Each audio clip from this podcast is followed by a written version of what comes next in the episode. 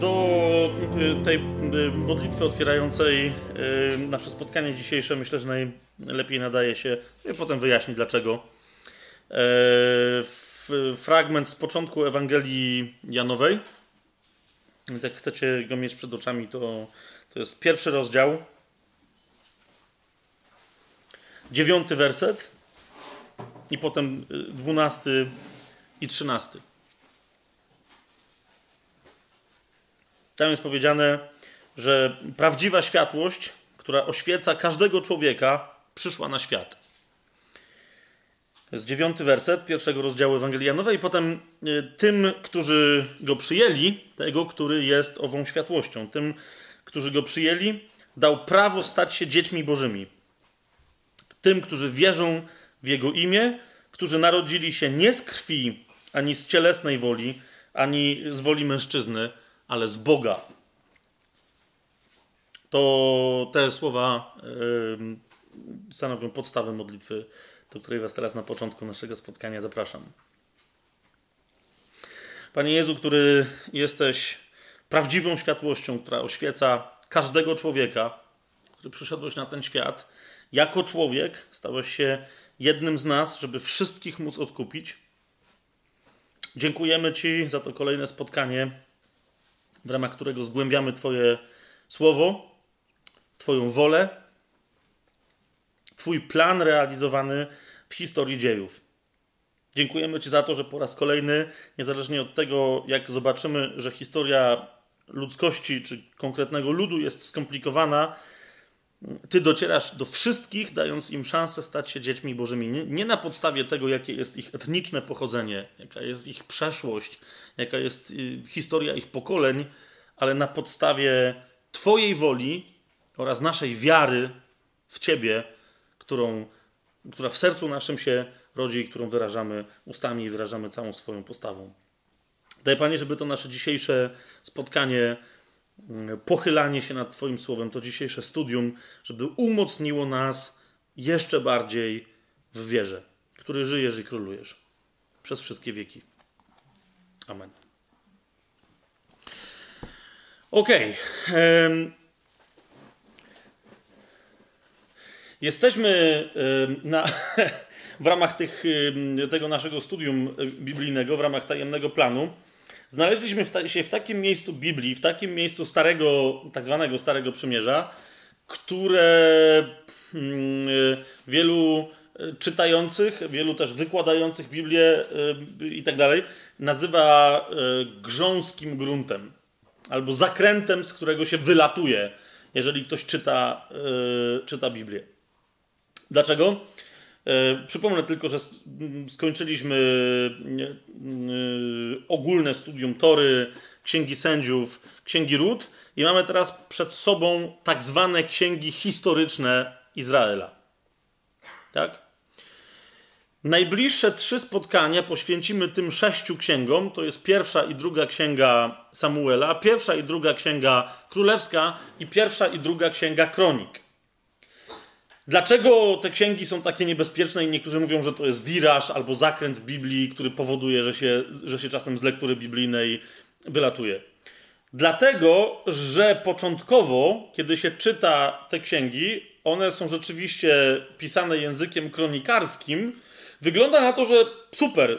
Po na przykład, nie wiem, lekturze czegoś takiego jak Księga Kapłańska czy Księga Powtórzonego Prawa, tu masz historię. Tak, pojawił się jakiś człowiek, potem następny, ten zrobił coś, tam ci zrobili coś jeszcze. W ramach tych historii yy, dzieją się tam jakieś dramaty, yy, czasem historie komiczne, więc czyta się to łatwo. Dopóki e, w ramach tej historii masz wyraziste postaci, jakąś jedną główną postać, jakiegoś głównego bohatera historii, łatwo jest go śledzić. Ale te, tych sześć ksiąg w pewnym momencie, ja wam później y, przybliżę je dokładnie, jak to tam wygląda, y, nagle zaczynają się komplikować.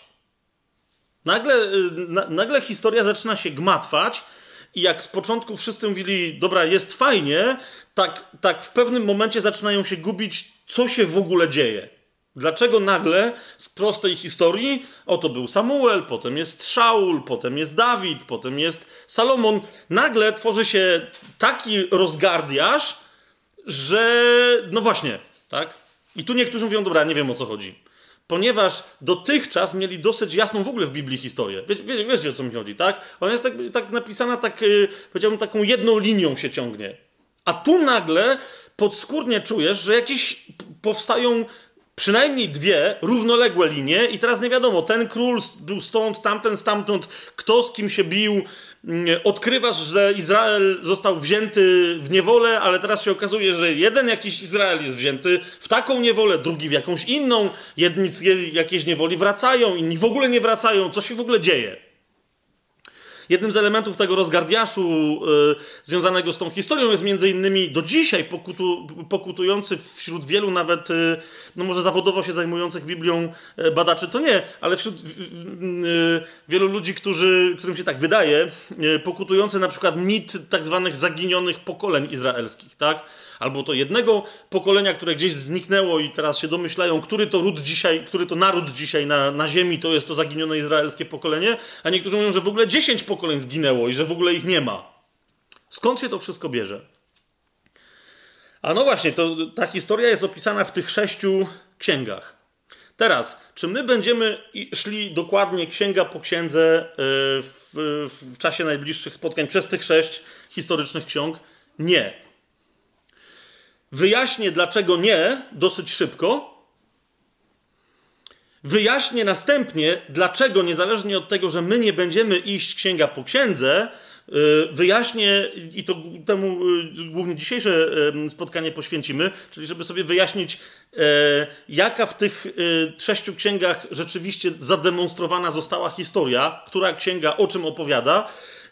Chcę mm, to zrobić na, w, w na tyle możliwie prosty sposób, jednocześnie, żeby tamtej historii za bardzo nie uprościć, ale na tyle prosty sposób, e, żebyśmy od tego naszego spotkania na przyszłość raz na zawsze pamiętali, co się wydarzyło w tamtym kluczowym okresie historii Izraela.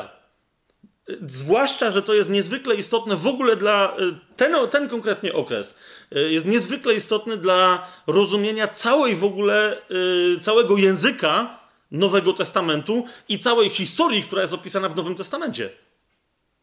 Tak? To znaczy, e, rozumiecie, jak w pewnym momencie Pan Jezus, e, że tak powiem, wskakuje w Pismo Święte, a więc jak się pojawiają Ewangelie, Ewangelie nie robią ci żadnego e, przygotowania, tylko otwierasz Ewangelię Mateusza, dzisiaj zacytuję ten istotny fragment. Pierwszy werset Pierwszy werset pierwszej Ewangelii, jaka jest zamieszczona w Nowym Testamencie, pierwsze zdanie Nowego Testamentu zakłada, że znasz Stare Przymierze, a zwłaszcza tych sześć ksiąg, które, o których teraz mówimy. Po prostu tam, tam nie ma żadnego wprowadzenia, nie ma, yy, nie ma żadnego wstępu, nie, nie ma żadnego podsumowania, rozumiecie, yy, tak jak nie wiem, w serialu na zasadzie w poprzednich odcinkach czy w poprzednich sezonach wydarzyło się coś tam. Tylko jest od razu bach, bach, bach, tak? I albo wiesz, co w tych paru słowach dosłownie jest tam, jak ogromna historia, jaki ładunek em, emocjonalny mądrości Bożej i mocy Bożej jest zawarty, albo no właśnie. A zatem nie będziemy linearnie, chronologicznie rozważać całej historii, która jest w, tych sześciu księgach zawarta, ale ja ją dzisiaj pokrótce przedstawię a potem przedstawię Wam parę istotnych dlaczego pytań i odpowiedzi jednocześnie, dlaczego warto osobiście tych sześć ksiąg nie tylko sobie raz przeczytać, ale do nich wracać i je postudiować. ok? Co będziemy, czyli dzisiejsze spotkanie głównie temu jest poświęcone.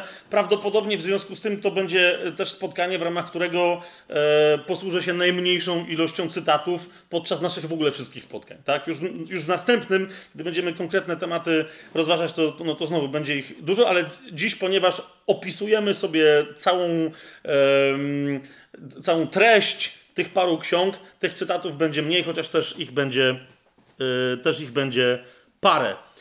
Podczas przyszłego spotkania Właśnie, bo my nie będziemy rozważać tam y, całej szczegółowo historii, na, natomiast wynikającą z tych sześciu ksiąg będziemy y, rozważać wynikające z tych sześciu ksiąg y, wątki, które bym nazwał doniosłymi. Okay? Wątki, które bym nazwał doniosłymi. To jest. I teraz dlaczego tak, żeby, y, żeby naszym materiałem źródłowym było tych sześć ksiąg naraz? A no właśnie dlatego, jak tu za chwilę wam pokażę, to właśnie dlatego, że, że te księgi e, się trochę mm, mm, przedstawiając pewien materiał historyczny, trochę się na siebie nakładają i powtarzają pewne historie z różnych punktów widzenia. Otóż to, co te, ten doniosły wątek, jakim się zajmiemy podczas naszego przyszłego spotkania, e, zasadniczo można byłoby streścić jednym imieniem Dawid. To, to będzie nasze następne spotkanie, ale oczywiście z Dawidem wiąże się kwestia czegoś, co nazywa się przymierzem Dawidowym, Masa ludzi, zauważcie dzisiaj te rozważania, które się e, w kościele często odbywają na temat tego, jak Chrystus się ma do prawa mojżeszowego czy do przymierza mojżeszowego. Masa ludzi w ramach tych debat w ogóle sobie zapomina, a niektórzy nawet nie wiedzą o tym, że po przymierzu mojżeszowym, przed przymierzem Pana Jezusowym, pojawiło się jeszcze bardzo istotne, wręcz powiedziałbym, że kluczowe dla nowego przymierza, pojawiło się przymierze Dawidowe. Tak? A więc z Dawidem wiąże się temat przymierza Dawidowego, wiąże się rozumienie tego, kim jest król oraz czym jest królestwo, które zostało przez y, Boga obiecane, czym jest król i królestwo, którzy będą trwać wiecznie. Znaczy król w swoim królestwie, które będzie ustanowione na wieki i którego nikt nigdy żadną siłą nie będzie mógł ruszyć. Tak?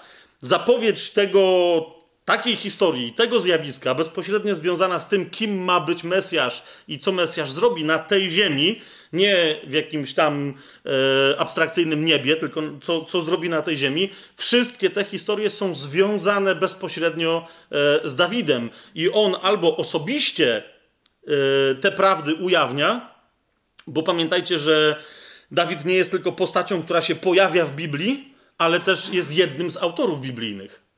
Tak? Na przykład większość psalmów e, to, są, to są teksty autorstwa Dawidowego, więc w pewnym sensie Księga Psalmów moż, mogłaby być nazwana Księgą Dawidową.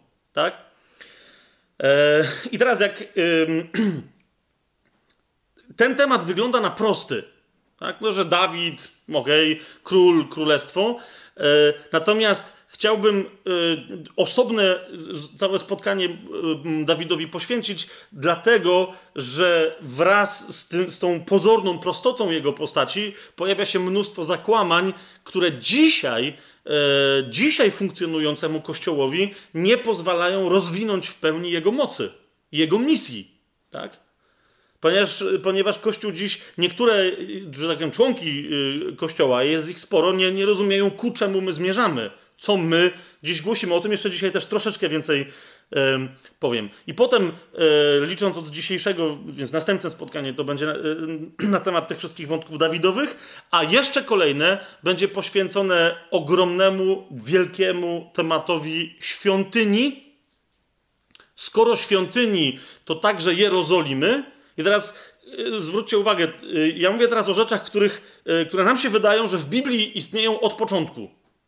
Ale jeszcze raz zwróćcie uwagę, że dopiero tych sześć ksiąg wraz z przyjściem króla, jakim był Dawid, zainicjowało pojawienie się Jerozolimy jako miasta świętego, centralnego dla całej ziemi, jako stolicy królestwa oraz pojawienie się świątyni.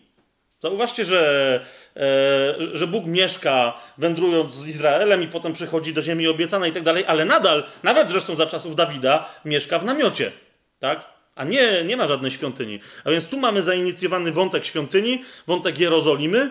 E, tu pojawia się nam wielki prorok, e, który nie ma swojej księgi e, w Biblii, a jednocześnie w Nowym Testamencie jest najczęściej przywoływanym prorokiem. Nie tylko, że jest najczęściej przywoływanym prorokiem, ale się wręcz sam w pewnym momencie w Nowym Testamencie pojawia. Mówimy o Eliaszu. Tak? A więc znowu to jest dokładnie to jest tych sześć ksiąg. A jak mówimy o Eliaszu, to mówimy o bardzo e, sprytnej formie bałwochwalstwa, z którą Eliasz walczył, która nigdy nie przestała atakować tych, którzy są związani z Jahwe. Nigdy nie przestała atakować tych, którzy są wyznawcami Jahwe, czy, czy dzisiaj, którzy są wyznawcami e, Jeszui, którzy są wyznawcami Jezusa. Tak? Eliasz walczył ze specyficznego rodzaju bałwochwalstwem. Później inni prorocy też to bałwochwalstwo bardzo konkretnie na nazywają, które dzisiaj w prawie niezmienionej formie funkcjonuje wszędzie na świecie, w tym także we współczesnej Polsce, w której się znajdujemy.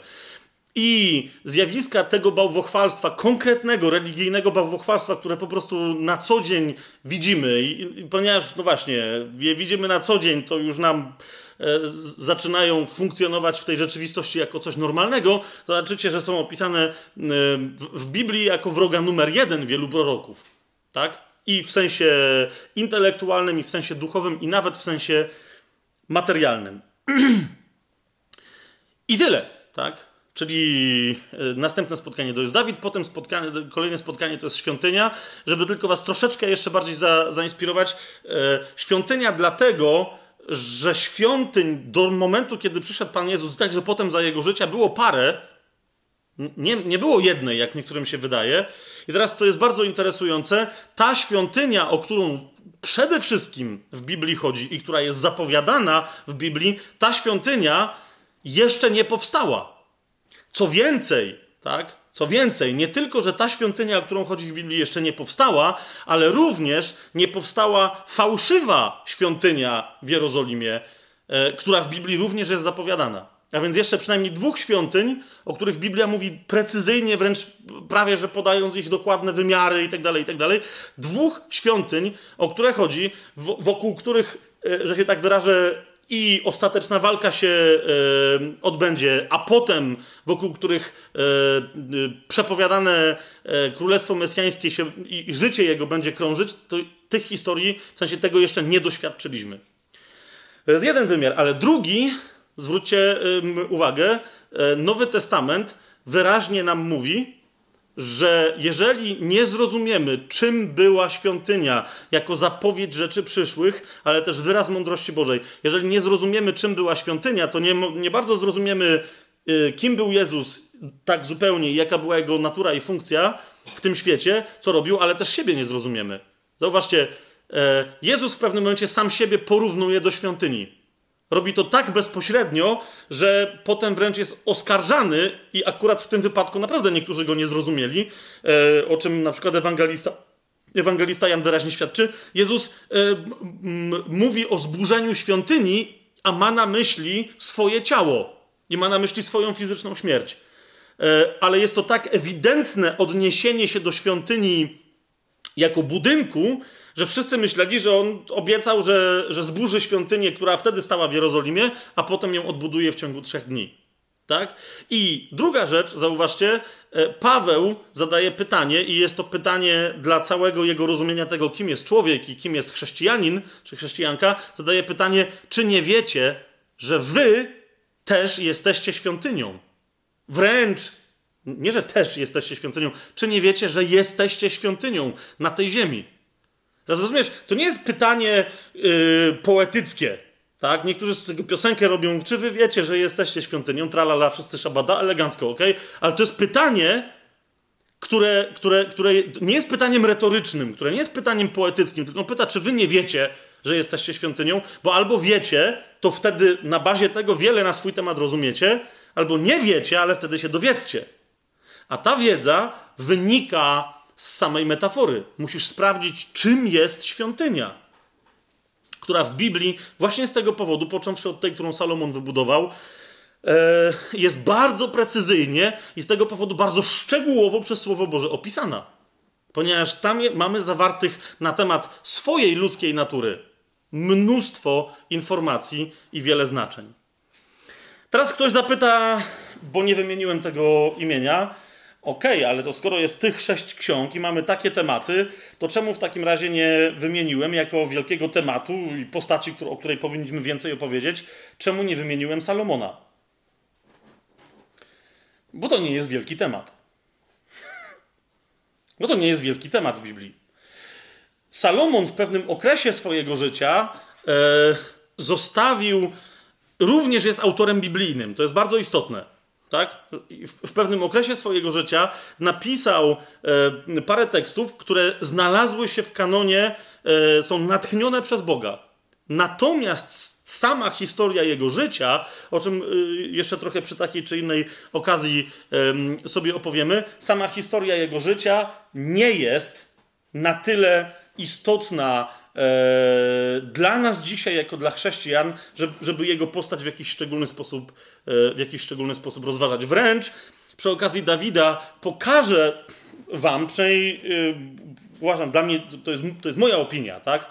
ale myślę, że uda mi się Wam to pokazać, że wielkość Salomona w pewnym sensie zasadza się na jego wielkości dla historii Izraela, ale nie dla historii nowotestamentowego kościoła, okay? oraz na pomyłce Dawida i samego Salomona w związku z tym. Tak? Że Yy, zapowiedź i proroctwo, które Dawid otrzymał od Boga przez proroka Natana na temat nadchodzącej przyszłości, Dawid nie zrozumiał, i mówię, będę wam to chciał pokazać.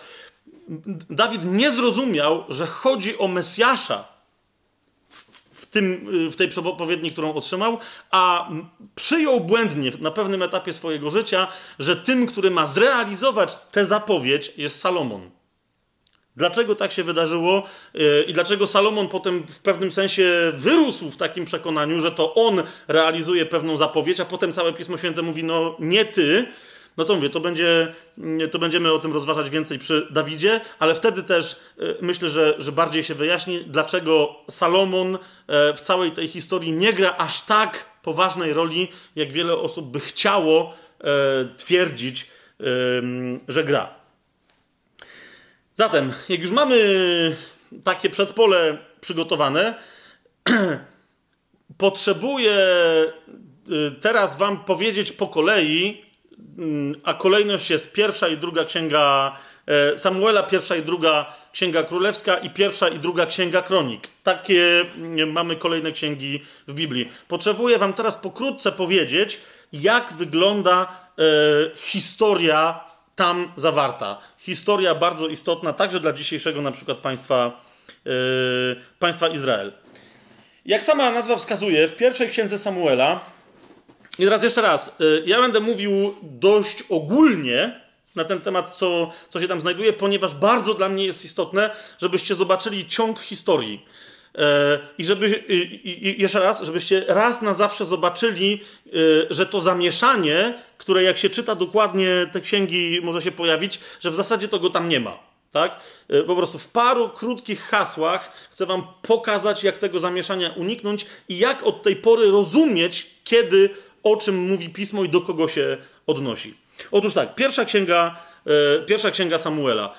To, to jest po księdze sędziów mamy przerywnik, o którym już żeśmy, znaczy przerywnik, bardzo potężną i istotną historię e, przedstawioną w księdze Rut, ale pierwsza księga Samuela definitywnie kończy okres panowania sędziów w Izraelu.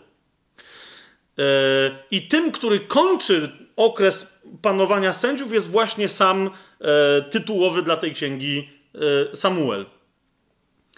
Niektórzy nazywają Samuela wprost ostatnim sędzią w Izraelu. Ale jak będziecie czytać te, tych sześć ksiąg, sześć, o których, o których teraz mówię, to zobaczycie, że sama Biblia w bardzo, w bardzo interesujący sposób nie nazywa, mówi, że funkcjonował jako sędzia, czy jak sędzia Samuel, ale raczej Słowo Boże woli nazywać Samuela jasnowidzem. Również nie do końca prorokiem, tak? Chociaż oczywiście Samuel funkcjonuje jako prorok. A więc bardzo interesująca postać sędziego, jasnowidzącego, który ma bezpośrednie yy, objawienia yy, konkretnych sytuacji od Boga, oraz proroka, który mówi, rozmawia z Bogiem w imieniu całego Izraela. Samuel jest, jest y, o tyle specyficzny, że On namaszcza pierwszego króla w Izraelu. Tak? Tu, y, jak będziecie czytać pierwszą księgę Samuela, przyjrzyjcie się temu wyraźnie, co się tam dzieje, ponieważ niektórzy opowiadają przy okazji pierwszej księgi Samuela taką dziwaczną historię, a mianowicie, e, że Bóg nigdy nie chciał, żeby w Izraelu był król.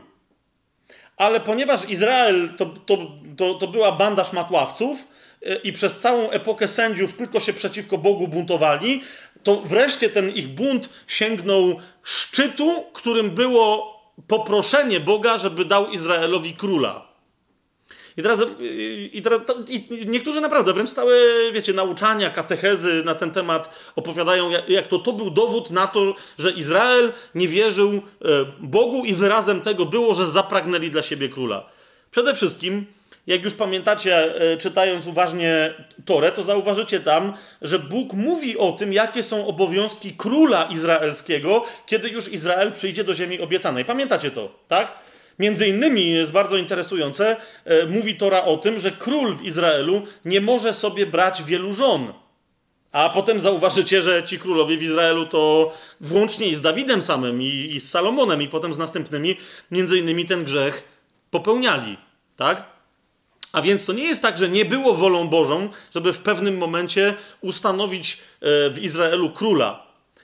Problem polegał tylko na tym, że Bóg chciał króla dla Izraela z innych powodów, niż Izrael poprosił o tego króla. Tak? I dlatego, jak będziecie czytać e, ten, ten, e, początkową tą historię, skąd się wziął król w Izraelu, tym pierwszym królem był Szaul, zwany po polsku Saulem. E, jak będziecie czytać tę historię, to zwróćcie na to uwagę. Tak? Nie będę teraz y, te, tego zdradzał, żeby wam e, lektury, nie popsuć. E, zwłaszcza, że rzeczywiście tam trzeba, było, trzeba będzie troszkę uważniejszym okiem na historię spojrzeć, bo tam jest, to, to nie jest tak do końca jasno przedstawione, ale, ale jest taki moment, kiedy Samuel, który przecież wie, co jest napisane w Torze, staje przed Bogiem przestraszony, żeby mu powiedzieć o tym, czego chcą Izraelici, a potem jest druga historia, kiedy mówi Izrael, mówi Izraelitom, ok, będziecie mieli króla, a oni mówią, nie, nie na takich zasadach chcemy króla. Tam się pojawia problem, yy, tam się pojawia problem z Izraelem.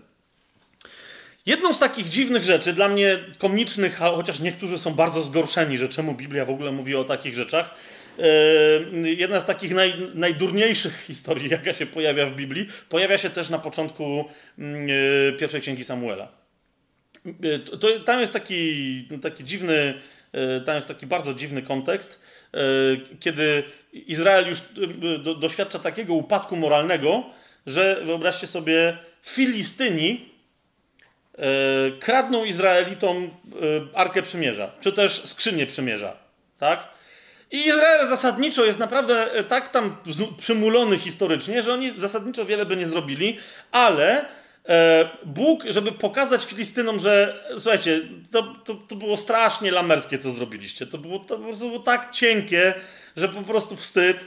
E, karze Filistynów podwójną plagą. To znaczy, zsyła na ich y, spichlerze i tak dalej, gdzie przechowują zboże, zsyła na nich myszy a, a, na mężczyzn, którzy tam byli, wiecie, wodzami, dumnymi wojownikami i tak dalej, zsyła hemoroidy. Dosłownie.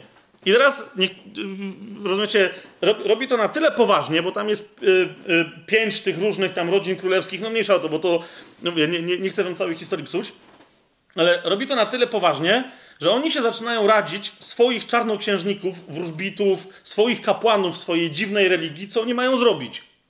I teraz widzicie, to jest klucz do całej historii, ponieważ potem niektórzy mówią, że Bóg sobie zażyczył, że Biblia tak mówi, że Bóg sobie zażyczył, żeby w Arce Przymierza, e, żeby były złote odwzorowania hemoroidów.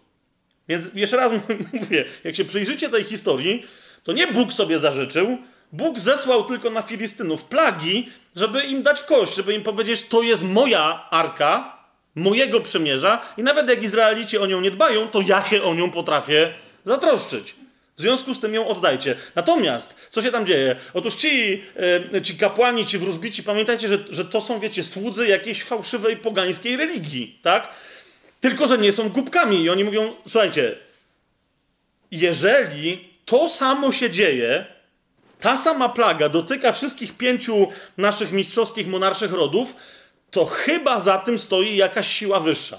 No bo jeden mógłby mieć myszy, wiecie o co chodzi. Drugi by mógł dostać hemoroidów, a na trzeciego by, nie wiem, mógłby spaść kamienie w górach, tak? Ale jak wszyscy naraz mają i myszy, i hemoroidy, mówią, wow, to to oznacza, że trzeba arkę oddać, bo ona ani nam błogosławieństwa nie przyniosła, tylko przekleństwo. Ale żeby przeprosić tego Boga, który stoi za tą arką, i teraz widzicie, to jest pomysł głupich Filistynów, a nie Boga, tak? To, to oni mówią, ale żeby go przeprosić, żeby nie było, że my oddamy arkę, a on nas dalej będzie tłukł, w związku z tym, ile jest rodzin królewskich, tyle musimy ze złota ulać myszy i hemoroidów.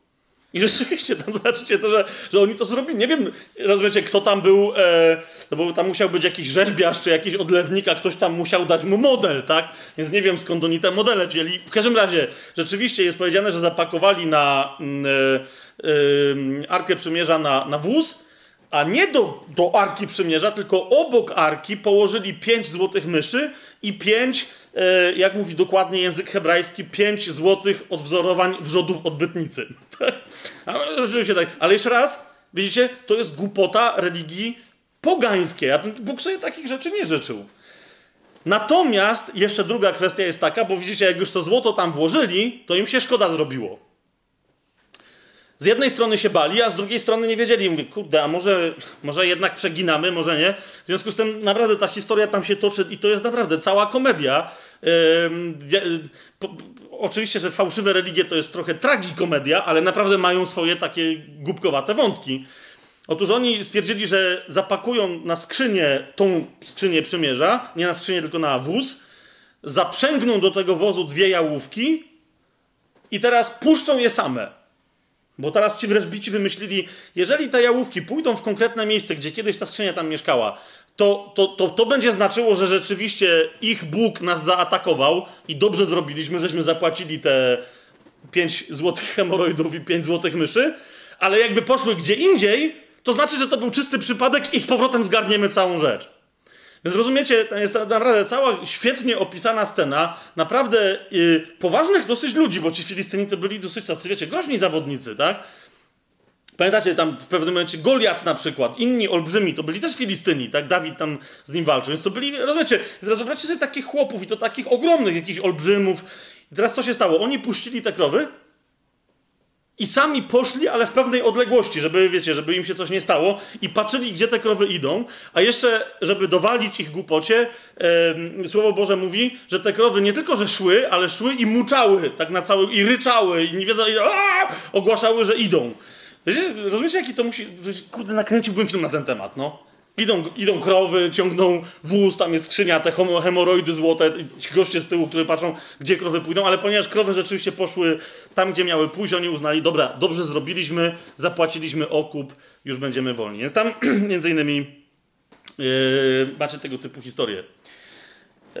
Zobaczycie, czyli pierwsza Samuela to jest, yy, to jest sam Samuel, kim był, sędzią prorokiem i tym, który namaszczał królów to on przynosi e, objawienie woli Bożej, że królem ma być Szaul, i potem macie drugą historię e, tragiczną, więc przy okazji, jak ktoś mnie pyta, po co, po co czytać na przykład tamte księgi historyczne, wystarczy, że nie wiem, e, na stronach Izraela sobie przeczytasz, jak tam wyglądała sprawa. Otóż dlatego, że, że masz tam również pokazane, pokazane i historia Szaula Saula nie jest jedyną historią w tych księgach historycznych, które czarno na białym demonstrują, że bycie wybranym, bycie pobłogosławionym, bycie w sposób szczególny namaszczonym, y, obdarowanym y, w sposób charyzmatyczny, mistyczny, nadal nie powoduje mm, u człowieka automatycznego nawrócenia. Wiecie o co mi chodzi? Czyli, że wciąż nadal nie zdejmuje z niego obo... Oczywiście niektórzy mówią, że ale to było przed Panem Jezusem. Nadal nie zdejmuje, nie odbiera człowiekowi wolnej woli. Wtedy nie odbierało i dzisiaj Pan Jezus też wolnej woli nie odbiera. A więc tamte historie w pewnym sensie dla nas powinny być przypomnieniem, że całe obdarowanie, jakie mamy w Jezusie, które jest znacznie potężniejsze niż takie, które otrzymał Saul, na przykład nadal nie zwalnia nas, a wręcz powiedziałbym zatrudnia nas właśnie do wzmożonego wysiłku. Łaską jesteśmy zbawieni przez wiarę i to jest za darmo. To prawda.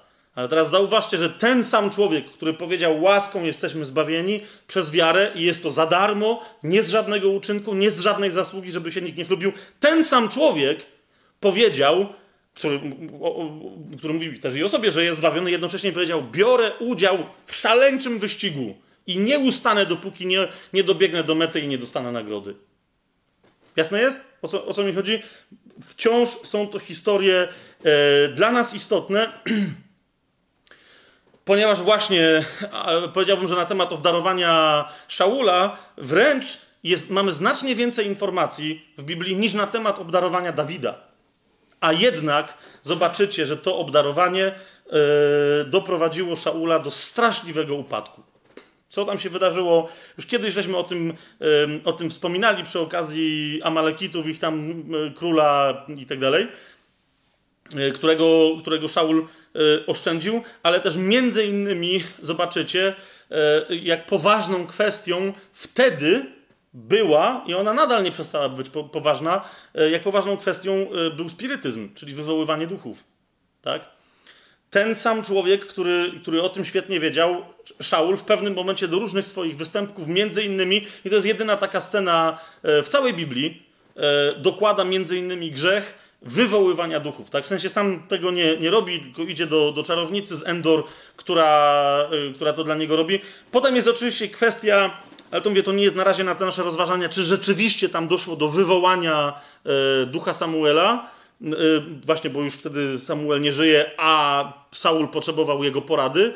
E, czy też to była jakaś inna historia, w sensie, czy jakiś, e, po, po, prostu, czy to była jakaś inna historia, czy tam jakiś demon zadziałał, czy, czy ta kobieta miała wizję, bo, bo podczas tego wywoływania ducha e, Saul tego ducha nie widzi, tylko ta kobieta, która go wywołuje, mówi mu, co widzi i co, i co ten duch do niego mówi, tak?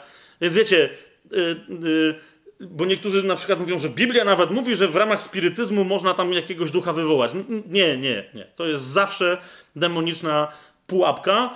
Ja tylko mówię o tym, że w pierwszej księdze Samuela będzie pokazane, jak ciężkim przestępstwem jest wywoływanie yy, duchów i jak ono jest poważnie yy, traktowane, a nie, że w ramach tego wywoływania można jakieś duchy zmarłych przywołać. Jasne jest to, co, to, co mówię? Jasne jest to, co mówię? Dobra. A, a, a zatem Samuel yy, i Saul to są główne postaci pierwszej księgi y, Samuela. Oczywiście, że tam pojawia się także Dawid, ale jeszcze nie jako król. Tak? Pojawia się jako, y, jako pasterz. Zresztą od początku Dawid, jak się pojawia, widać wyraźnie, że jest figurą Chrystusa. Tak? Pamiętajcie, że, że Biblia y, ma w sobie konkretne proroctwa, które zostały wypowiedziane na temat przeszłości, które zostały wypowiedziane na temat na przykład opisu rzeczywistości, jak się ona ma, i one są zapisane wprost. Przyszedł prorok i powiedział: Będzie to i tamto.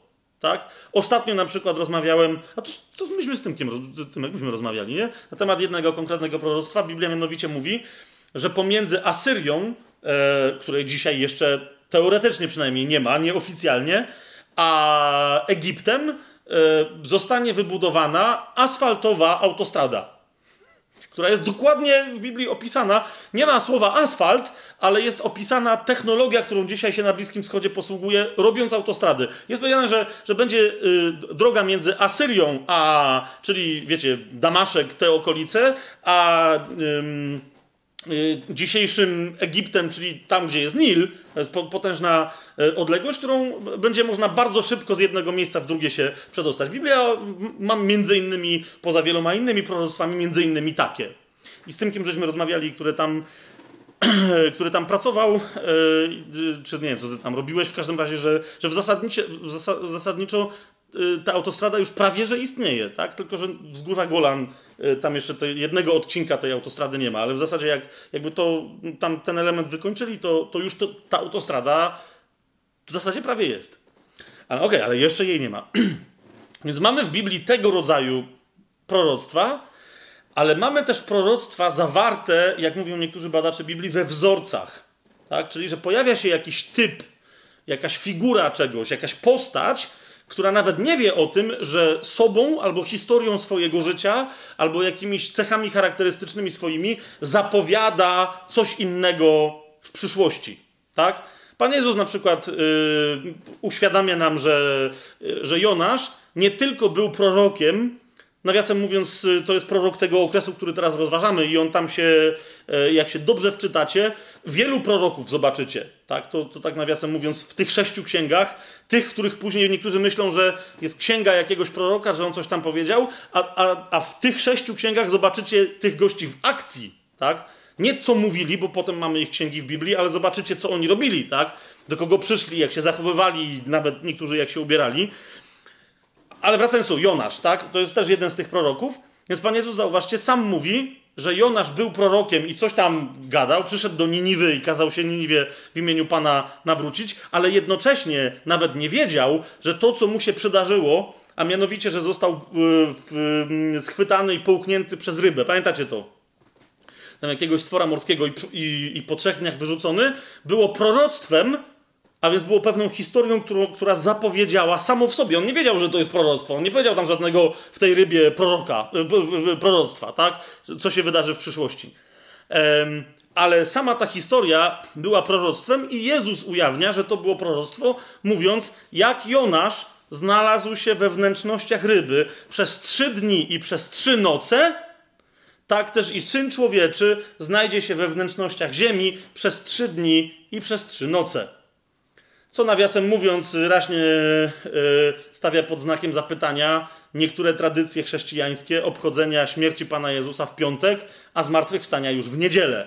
Trzy dni może są, ale zauważcie, że trzech nocy tam nie ma, a Słowo Boże mylić się nie może. Tak? Jak Pan Jezus powiedział, że tam były trzy noce, to znaczy, że ta historia tam troszeczkę inaczej przebiegała. Ale na razie to zostawimy, bo to nie, nie jest nasz temat, tylko wam pokazuję, że nie tylko proroctwo wypowiedziane, że coś się wydarzy, ale też pewna historia, pewna cecha e, danej osoby, e, elementy historii jej życia również, jeżeli stanowią pewien wzorzec, to ten wzorzec może być proroctwem na przyszłość. I zauważcie, że Dawid, w wielu swoich e, aspektach, rysach swojej osobowości, nawet powiedziałbym trochę niechcący, ale ale zaznacza, jaki będzie Mesjasz, który przyjdzie.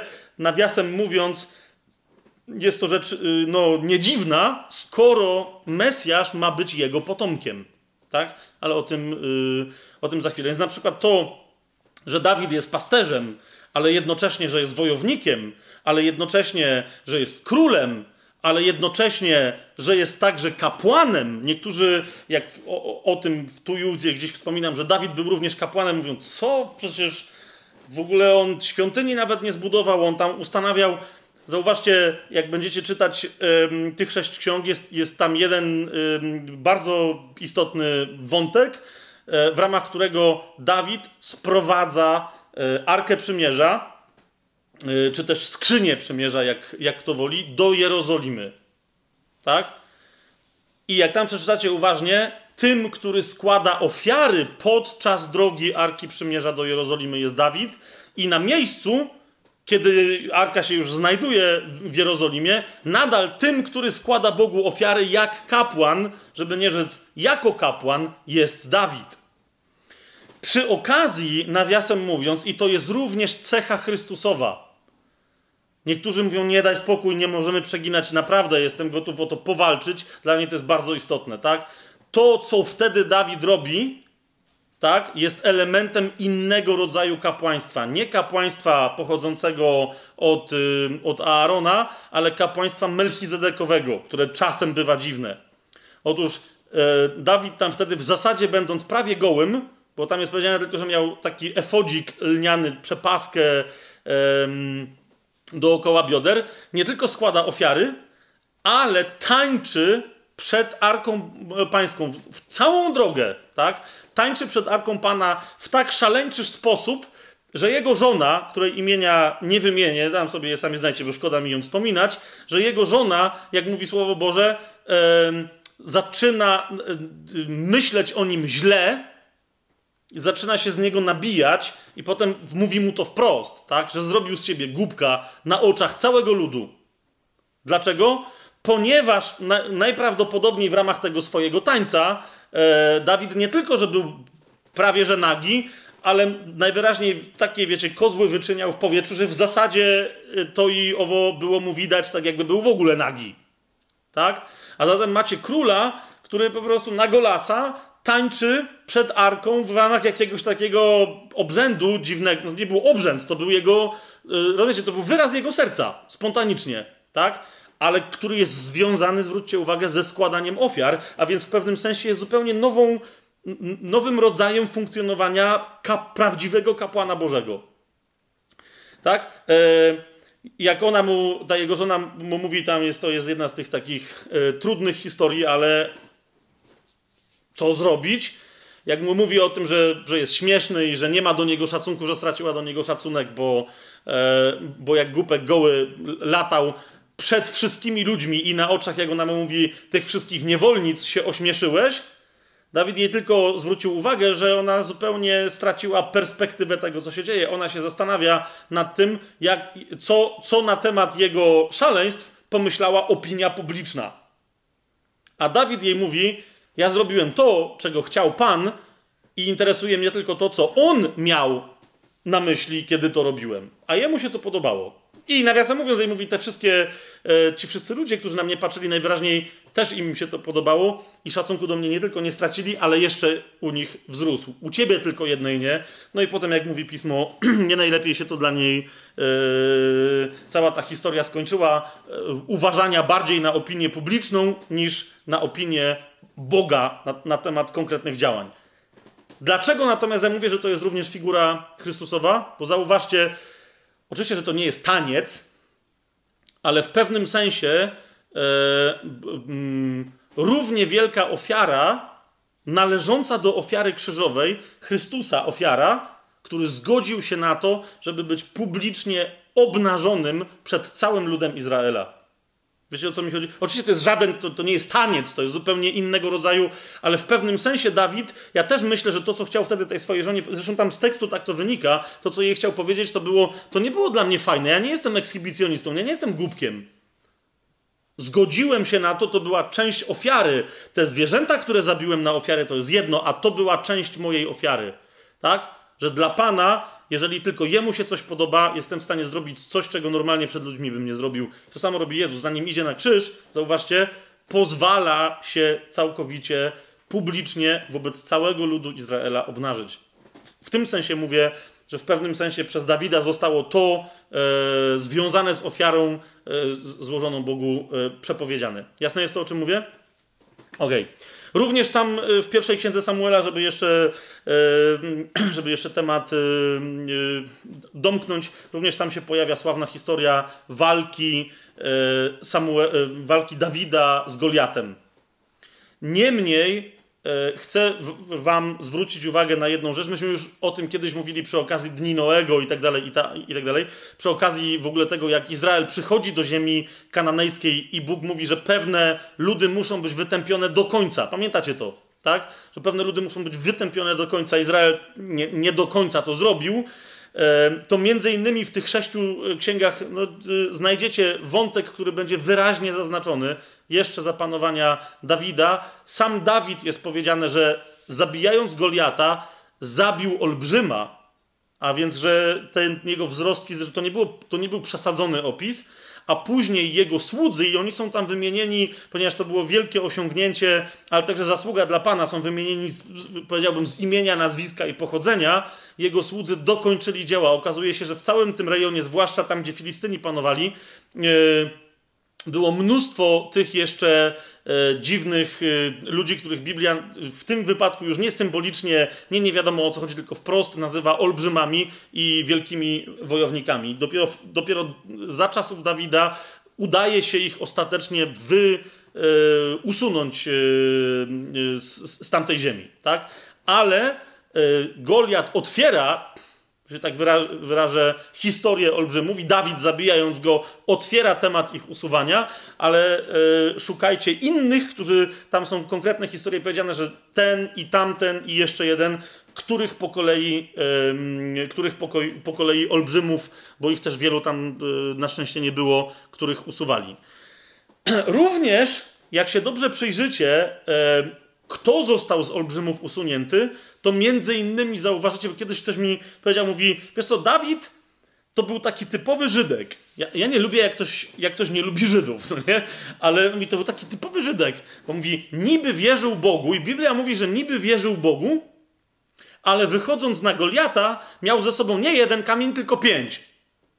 I to tak wygląda, jakby wiesz, niby wierzył Bogu, ale jakby se nie trafił, to miał jeszcze cztery, no nie? I jeszcze by zdążył, no, na, na pięć strzałów wreszcie by se może trafił. Otóż, jak się dobrze przyjrzycie tej historii, kim był Goliat oraz e, jakie układy między olbrzym, tymi tak zwanymi olbrzymami e, funkcjonowały, e, to e, raczej skłaniałbym się ku, innemu, ku innej interpretacji, a mianowicie, że Dawid wiedział, że Goliat jest jednym z pięciu braci i wiedział doskonale o tym, że ich słowo w czasie wojny może być szybko złamane. To znaczy, Goliat powiedział: Kto mnie pokona, to jest po bitwie. I oczywiście byłoby po bitwie w sensie, że żołnierze by się nie rzucili do walki, ale mogłoby się okazać, że jest jakiś brat Goliata, jeden, drugi, trzeci i czwarty, i że oni wychodzą do walki. Według mnie Dawid po prostu wyszedł przygotowany na pięciu tych dziadów. To o to chodzi. No wiecie? Dla każdego po jednym kamieniu. On wiedział doskonale, że jeżeli Bóg jest z nim, to nie będzie musiał powtarzać. Tyle tylko, że ten jeden Goliat mógł mieć za sobą jeszcze czterech. No potem się okazało, że nie, tamtych czterech ginie potem w innych okolicznościach. Niemniej e, na nich pięciu Dawid był przygotowany i Biblia potem wyraźnie mówi, że to ludzie Dawida pozostałych e, usunęli, e, którzy byli tam zresztą, których należało usunąć, bo byli, bo byli straszni. A zatem, widzicie, w samej tej jednej historii która jest znana z Hollywood czy skądś tam jeszcze, jak się jej dobrze, e, jak się, jak się nawet tego typu niby dobrze znaną historię wczytacie głębiej, zobaczycie tam znacznie więcej treści, których e, w, wiecie, w filmowych opowiastkach w zasadzie nikt, nikt nie wyjmuje. Teraz dalej. Druga księga Samuela to jest dojście do władzy Dawida jako króla. Nawiasem mówiąc, E, zwróćcie uwagę, że Dawid nie od razu jest królem w Jerozolimie, ale jest królem na Hebronie, a potem dopiero przenosi swoją stolicę do Jerozolimy. E, I to jest bardzo interesujące, bo wszyscy mówią, że Dawid był królem. Biblia mówi, że Dawid był królem przez 40 lat, ale znowu zwróćcie uwagę, że w Jerozolimie, w, w świętym mieście Jerusalem, w mieście pokoju, Dawid był królem przez tylko 33 lata. I mamy kolejną, kolejne odniesienie do Pana Jezusa. Tak? Więc Dawid w, Jerusalem królem był tylko przez 33 lata. E, druga Samuela opowiada o całym, y, całym życiu Dawida, o jego królowaniu, różnych perturbacjach, bo chociaż jest powiedziane, że Dawid umarł syty życia i chwały i bogactwa, to zobaczycie, że, że różne wzloty i upadki y, w swoim życiu y, przechodził. To jest, to, jest, to jest jedna rzecz, a druga to jest obsesyjna myśl, w jak najbardziej pozytywnym sensie, która się w Dawidzie pojawiła, że należy zbudować, e, że należy zbudować Bogu świątynię. Tak? E, mimo, że Bóg go powstrzymuje, i na to chcę Wam teraz zwrócić uwagę, żebyście, bo to gdzieś tam potem umyka, wszyscy mówią, no ale Dawid w końcu nie zbudował świątyni, dopiero zrobił to Salomon. Zwróćcie uwagę, jak będziecie czytać tych sześć ksiąg, kolejna bardzo istotna rzecz, że co prawda tak, Salomon dopiero wybudował świątynię, ale zwróćcie uwagę, że po pierwsze na planach, które przygotował Dawid, po drugie za pieniądze i z materiałów, które przygotował Dawid. Tam się pojawiają liczby, które są nieprawdopodobne. Tak? Tam się pojawiają liczby, które są nieprawdopodobne, e, a wręcz e, gdy chodzi o bardzo takie drogocenne materiały typu złoto, srebro, miedź i tak dalej, a rzeczy typu żelazo i tak dalej e, są w ilościach tak bardzo nieprawdopodobnych, że tam ktoś stwierdza wręcz, że to się nie ma co tego w ogóle liczyć, no nie? Tylko jest tyle, że to szkoda tego liczyć, no nie? Po prostu. A, a zatem Yy, powiedziałbym, że Dawid o mały włos, gdyby nie to, że Bóg mu wyraźnie powiedział, nie ty masz budować tę świątynię, to on by i tak ją wybudował. I w zasadzie prawie, że ją wybudował, tylko wszystko zebrał i powiedział, a dobra, to niech będzie, że syn, no nie? No właśnie. Natomiast co jest istotne, yy, właśnie to Dawid yy, de facto ustanawia stolicę w Jerozolimie. Yy, tam zresztą yy, tworzy swoją twierdzę do dzisiaj w Jerozolimie istnieje tam specjalny taki kompleks y, budynków, twierdzy, które się nazywa miastem Dawidowym. Jerozolima i miasto Dawidowe to nie do, nie do końca jest to samo, e, ale to od Dawida dopiero mm, Jeruzalem ma, e, ma swój prestiż właściwy jako stolicy, jako stolicy Izraela. To jest pierwsza i druga e, Samuelowa. Po nich następuje pierwsza księga królewska. W pierwszej księdze królewskiej pojawia się e, Salomon, tak? Z całą, swoją, z całą swoją mądrością, z całym swoim bogactwem, z, całym, całą swoją dziwnością również. Jak potężny wtedy był Izrael, jak potężne królestwo zostawił Dawid Salomonowi, e, niech o tym świadczy chociażby taki fakt. I jak będziecie czytać, zwróćcie na to uwagę, ponieważ później w historii bardzo wielu on zawsze mówi o potędze Egiptu i że potęga Egiptu była taka potężna, że dopóki nie przyszedł Rzym, to w zasadzie Egipt był po prostu symbolem wszystkich imperiów. To w ogóle nie jest prawda, ponieważ i Persowie, a wcześniej e, nawet Asyryjczycy, ale i Babilończycy, wszyscy dawali w kość Egiptowi. Natomiast zanim przyszli ci wszyscy goście, tak, czyli Asyria, Babilon, Persowie, e, Grecy po Aleksandrze Macedońskim, sam Aleksander Macedoński i Rzymianie, zanim oni wszyscy przyszli, był Salomon, a przed nim był Dawid. Tak? Dawid wojował, a Salomon miał już tak mocną pozycję, co prawda nie najechał Egiptu, ale zwróćcie uwagę, jak bardzo wobec Salomona czołobitny jest Egipt. Żeby nie mieć zatargów z Izraelem, faraon egipski oddaje e, na żonę, i to z tego co pamiętam wcale niekoniecznie pierwszą, oddaje swoją córkę, e, potem wnuczkę e, Salomonowi. Rozumiecie, jaka, to jest, jaka musiała to zatem być potęga? Między innymi z, z badań archeologicznych wiemy, że do dzisiejszego Półwyspu Synajskiego spokojnie e, sięgała władza Izraela, wcale nie Egiptu, który tam sobie siedział spokojnie i do Izraela wtedy się nie rzucał nad Nilem, ponieważ to Salomon postawił z jednej i z drugiej strony Zatoki Akbar, czyli Morza Czerwonego, na Półwyspie Synajskim oraz z drugiej strony, uważajcie, na terenach dzisiejszej Arabii. Okay? A więc to, był na, to, była na, to była następna strefa wpływu która, i terytorium, które należało do strefy wpływu Izraela, a nie e, tamtejszych ludów arabskich. Z jednej i z drugiej strony postawił tak zwane słupy mm, e, Salomona, które zaznaczały, którędy Izrael przeszedł przez Morze Czerwone.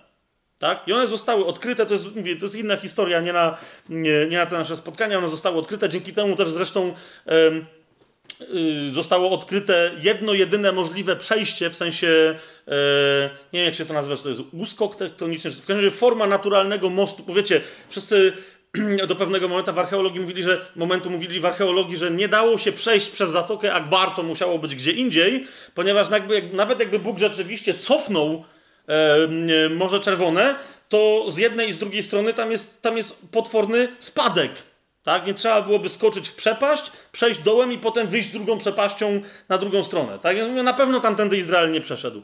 Ale jak zostały znalezione słupy Salomonowe, przy pomocy których Salomon zaznaczył, gdzie Bóg y, przeprowadził Izraela przez Morze Czerwone, to potem się okazało, że to jest jedno, jedyne miejsce, gdzie istnieje naturalne wzniesienie, jak most, rozumiecie, pomiędzy półwyspem tak zwanym y, dzisiaj synajskim, a Arabią, którędy spokojnie, łagodnym zejściem i łagodnym wyjściem Izrael mógł przejść. To jest bardzo interesująca mm, historia całego odkrycia archeologicznego, a jak mówię, y, jak mówię, nie na dzisiaj. I oczywiście w związku z Salomonem, y, pierwsza księga królewska, mamy temat świątyni. Z tym, że, z tym, że, z tym, że Świątynia to będzie dopiero za, za dwa spotkania.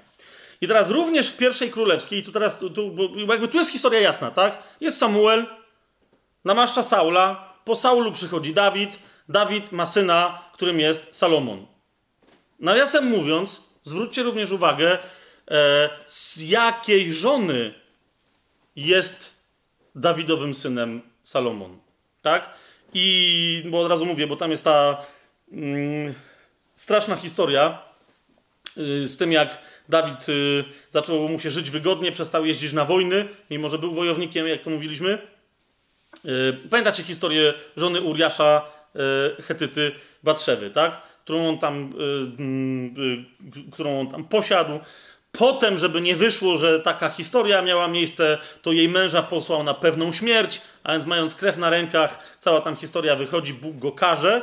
Teraz chodzi o to, że bardzo wiele osób myli e, e, tam wątek, on jest dosyć jasno w Biblii opisany, ale jak się tam to naraz czyta, to, to, to, to sobie to mylą.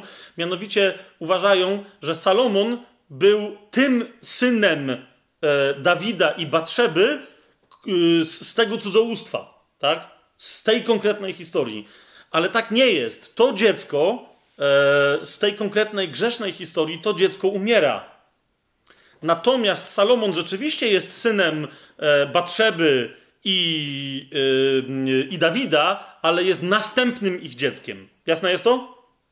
Więc, y, więc, tam nie ma takiego prostego przejścia. Zresztą w ogóle z tą Batrzebą tam są całe historie, mnóstwo upokorzeń, które na przykład, które Dawid y, przechodzi, jak się dobrze wczytacie w tekst, e, spisków na przykład na jego życie i to jego własnego syna. Tak? Jak się dobrze przyjrzycie, one mają miejsce dlatego, że jednym ze spiskujących jest jeden z bardzo bliskich doradców yy, Dawida tak? który tu mu doradza, a jednocześnie jednemu z jego synów mówi: Słuchaj, możesz przejąć władzę.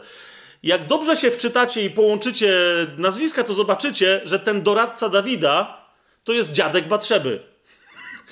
I jest jego doradcą aż do momentu, kiedy jego wnuczce Dawid nie urządził całej historii. Rozumiecie o co mi chodzi? I wtedy jest rzeczą naturalną, bo niektórzy mówią, że o, wyszło z niego zło. Nie, to był dobry doradca, ale od tamtego momentu zaczął być mocno na Dawida e, wkurzony i tam to, tam to widać, że no właśnie, że w tych spiskach przeciwko, przeciwko Dawidowi yy, przeciwko Dawidowi pomaga. Ale okej, okay, więc mamy historię do Salomona, to jest wszystko jasne. I teraz tu się zaczyna problem. W pierwszej księdze królewskiej yy, dochodzi po yy, różnych grzesznych postępkach Salomona właśnie, Bóg mu to zapowiada, że mówi, ciebie jeszcze samego ze względu na Dawida jeszcze nie ukaże w ten sposób, ale już po tobie niestety zaczną się trudne historie, tak? Bo przegiąłeś. Co, z czym przegiął Salomon, to poczytajcie sami. Natomiast co się y, zaczyna dziać?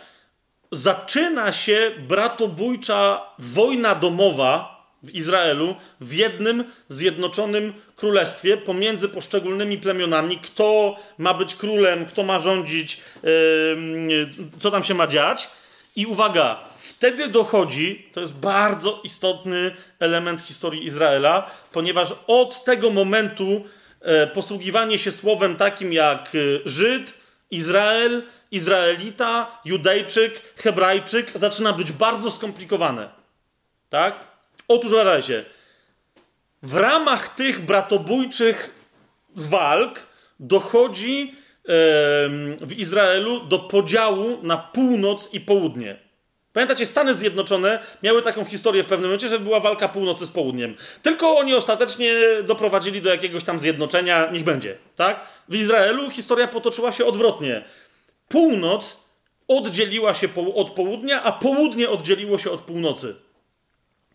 I kiedy doszło do tego podziału, to się już nigdy nie zmieniło, aż do momentu, kiedy w ogóle y, jakiekolwiek państwo, jakichkolwiek Żydów zniknęło z powierzchni ziemi. Ale chodzi mi o to, że od tamtej pory nie doszło nigdy do powtórnego zjednoczenia y, wszystkich plemion i całego Królestwa Północy Południa. Jest to jasne?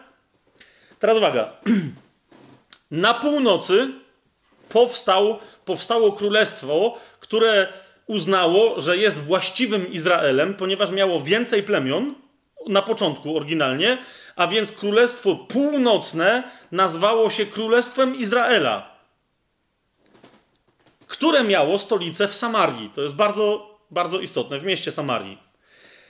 Natomiast na południu dwa pozostałe plemiona z wszystkich dwunastu ponieważ ci na północy się nazwali Królestwem Izraela, a tamci byli związani e, z pokoleniem Judy, w związku z tym na dole nazwali ci na, ci na, na południu nazwali się Królestwem Judy i mieli stolicę w Jerozolimie. Jest to jasne, co, co teraz gadam? O tym, jak do tego doszło, to, jest, to, to opowieść mamy właśnie w pierwszej, yy, w pierwszej księdze yy, królewskiej.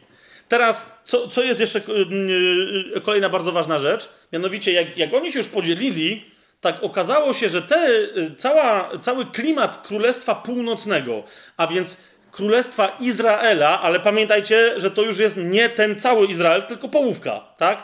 A więc Izrael ze stolicą w Samarii stał się, bardzo się poddał wpływom e, wszystkich tych niedobitków kananejskich, różnej właśnie e, ekipy z północy, jeszcze dalszej i zaczęli uprawiać straszliwe bałwochwalstwo, tak?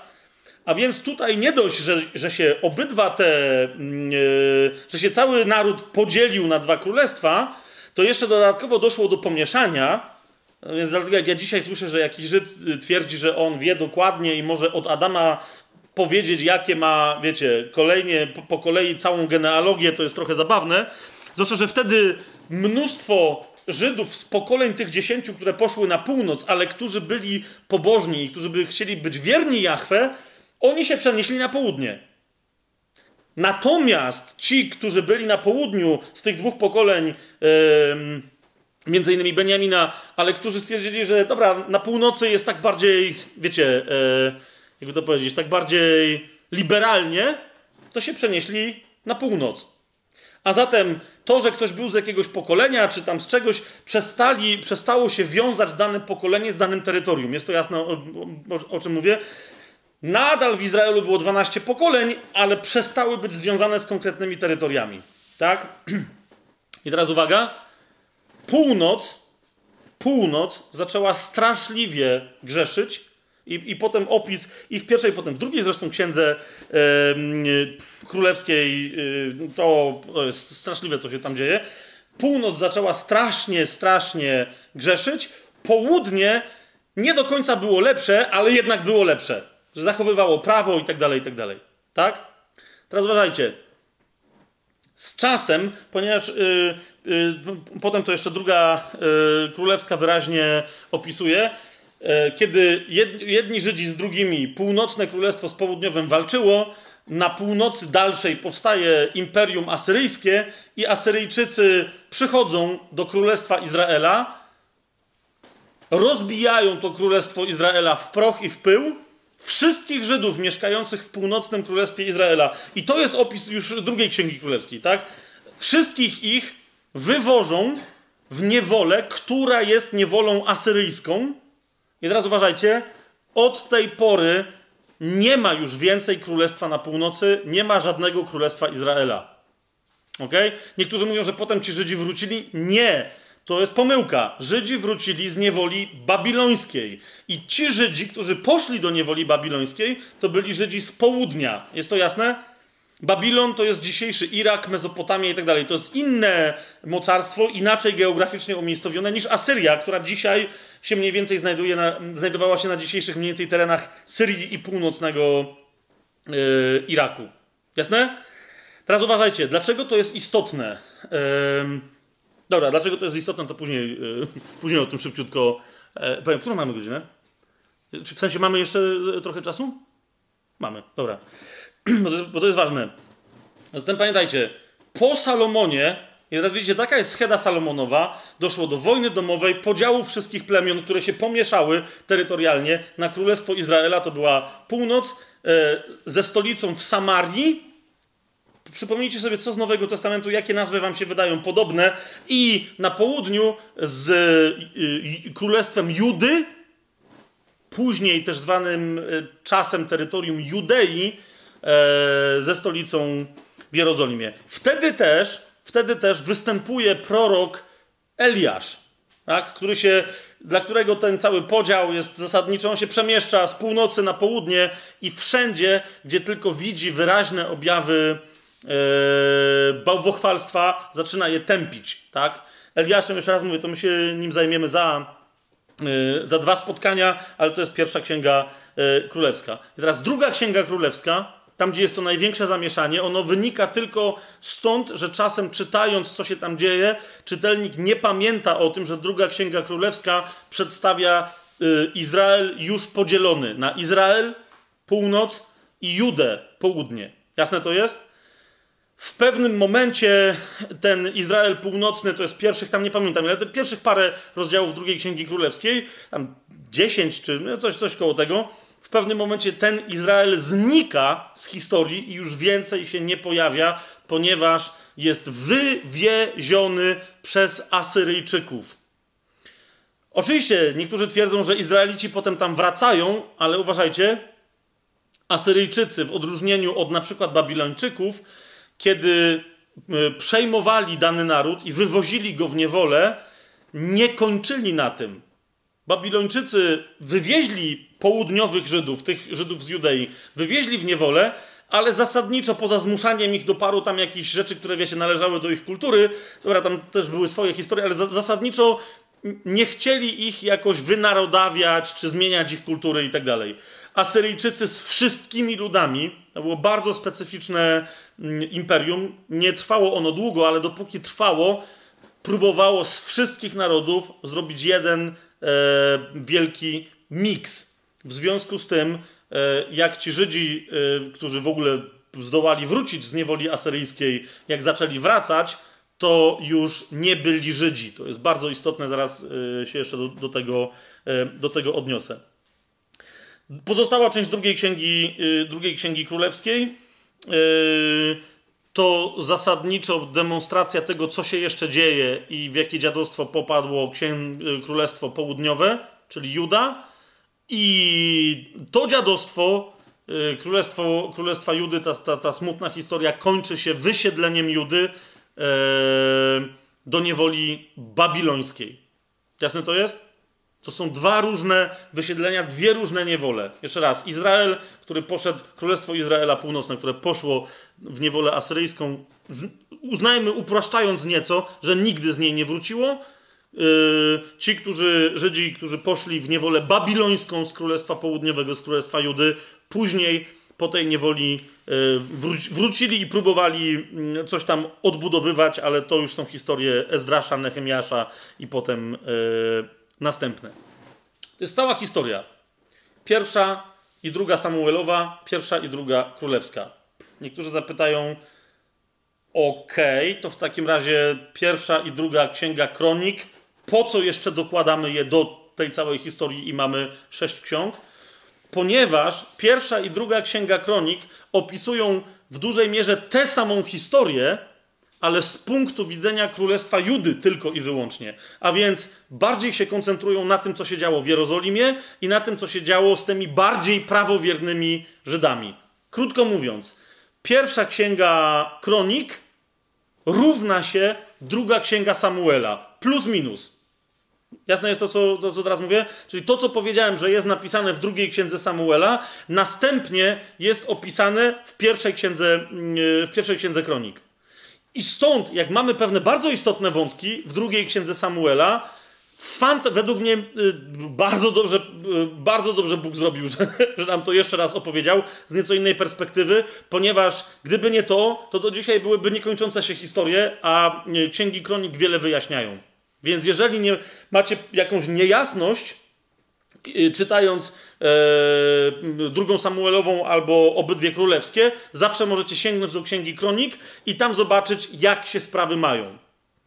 Okej, okay, czasem w pierwszej lub w drugiej Księdze Kronik znajdziecie informacje, które rozjaśniają, ale też zdarza się taki przypadek, jak na przykład historia zorganizowania spisu ludności przez Dawida, o czym Bóg wyraźnie powiedział, że nie wolno e, tego w Izraelu robić. Której, e, którą jak przeczytacie, bo, bo Bóg powiedział, że nie wolno tego zrobić, i teraz nagle okazuje się, e, że w tych pierwszych księgach, tam w jednym miejscu jest powiedziane, że Dawid pod wpływem Boga zorganizował ten spis ludności, a potem przyszedł do niego i mu powiedział, e, że go przeprasza za grzech, podczas gdy w księgach kronik nagle zobaczycie, że ten, dokładnie ten sam wątek, ta sama historia jest opisana e, zupełnie inaczej, a mianowicie, że pod wpływem szatana Dawid, i to wtedy ma większy sens, tak? Pozostaje tylko pytanie, dlaczego w takim razie w tym pierwszym opisie e, pojawia się tam Bóg, jak, jak, kto na co tam miał wpływ. Jeszcze raz, jeżeli w Biblii pojawiają się tego typu pozorne sprzeczności, to najprawdopodobniej po to, żeby nam zwrócić uwagę na jakąś perłę, e, głęboką mądrość, którą Bóg tam odkrył, nad którą byśmy się normalnie nie zastanawiali, a ponieważ dał nam zagadkę, to, to, to rozwiązując tę zagadkę, nagle docieramy do, do fascynującego odkrycia. Więc również w tych księgach kronik znajdziecie właśnie tego, tego rodzaju cały opis, prawie taki sam, i nagle pojawia się bam, bam, bam. Mówisz zaraz, co jest grane, tak? I wracasz do pierwszego opisu, do drugiego.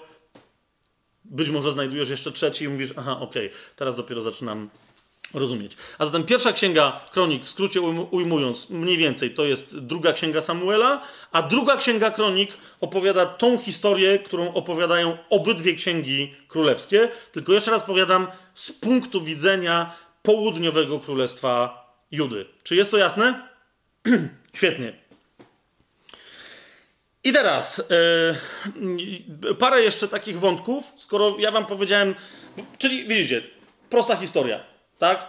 Yy, był, był, był, sobie jeden naród, 12 plemion, podzielili się, jedni zniknęli, drudzy. Po, do, do, czego tam to nam jest w ogóle to potrzebne? Już nam wszystko powiedziałeś, super. Po co w ogóle czytać te księgi?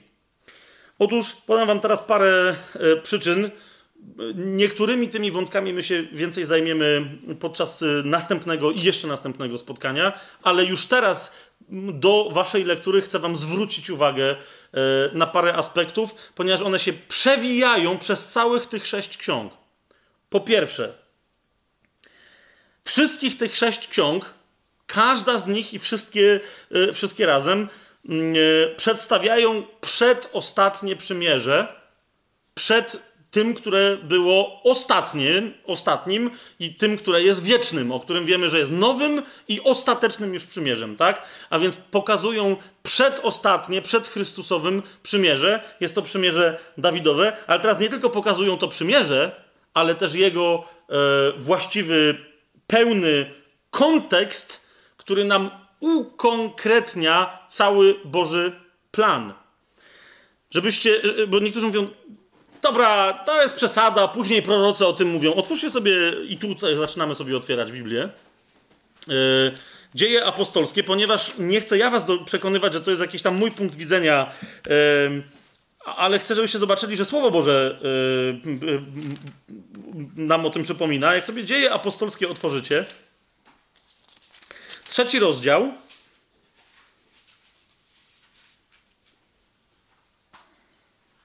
to Piotr y, po raz kolejny tam już w świątyni yy, głosi dobrą nowinę, ale zwróćcie uwagę, yy, że i to jest Piotr, tak? I to jest Piotr. To nie jest jakiś bardzo zaawansowany uczony w piśmie. On jest oświecony przez Ducha Świętego. Wszystko się zgadza, tak? Ale zwróćcie uwagę, jeszcze na tym etapie Piotr, powtarzam, nie, nie jest prawdopodobnie za bardzo uczony w piśmie a jednak popatrzcie, z jaką oczywistością zwraca nam uwagę na księgi historyczne Izraela. To jest 24 werset. Yy, mówi bardzo wyraźnie Piotr, że o tym, że jakie mają być cechy charakterystyczne Mesjasza i że Jezus wszystkie te cechy wypełnił, wiemy od wszystkich proroków. Uwaga, od kogo liczonych? Od Samuela, tak?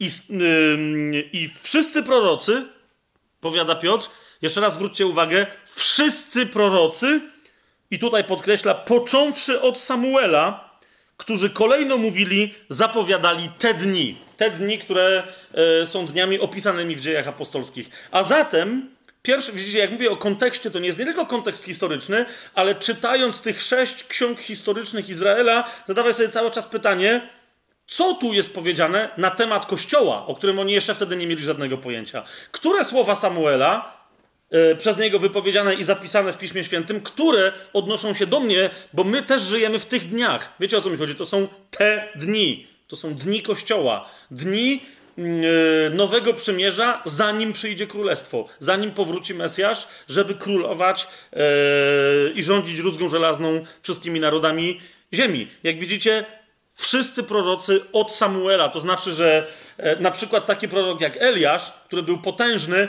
pojawia się, jest najczęściej wspominanym w Nowym Testamencie prorokiem.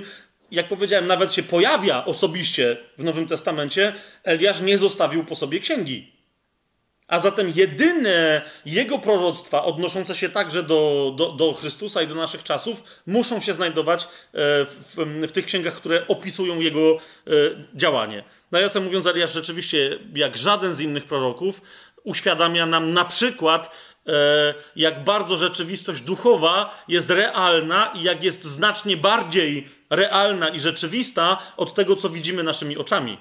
Tak? To Eliasz między innymi jednemu ze swoich sług e, mówi, który mówi, mówi, do niego sługa, panie, jesteśmy otoczeni przez wojsko i to nie bardzo mamy... Y, gdzie, co się stało? Tam?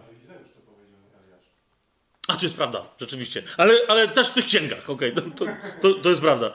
I, I, który on mówi, jesteśmy otoczeni przez wojsko, co się, co się teraz z nami stanie, tak? A ten mu ze spokojem mówi, gdybyś ty widział drugie wojsko, które stoi przed tym wojskiem, to byś się niczego nie bał, tak? Słusznie to, tak, ale te same księgi historyczne. Słuszna uwaga. Teraz, y, teraz zwróćcie uwagę poszczególne przymierza, które się pojawiają między Bogiem a Jego ludem, zaznaczają, jakby, wiecie, tak, zawężają coraz bardziej informacje, w jaki sposób Bóg zamierza rozwiązać kłopoty, problemy i dramat, w jaki ludzkość popadła e, w raju. I pamiętacie, w raju Bóg daje ogólną odpowiedź, która jest, e, która przeraża węża, czyli szatana, e, smoka starodawnego, mówi mu: Wprowadzam nieprzyjaźń e, pomiędzy ciebie i niewiastę, pomiędzy potomstwo jej i potomstwo twoje. Pamiętacie to, tak? A więc tam otrzymujemy informację, że jest jakieś, że jest szatan, jego siły, jego potomstwo i jest też potomstwo niewiasty, czyli zasadniczo ludzkość, tak?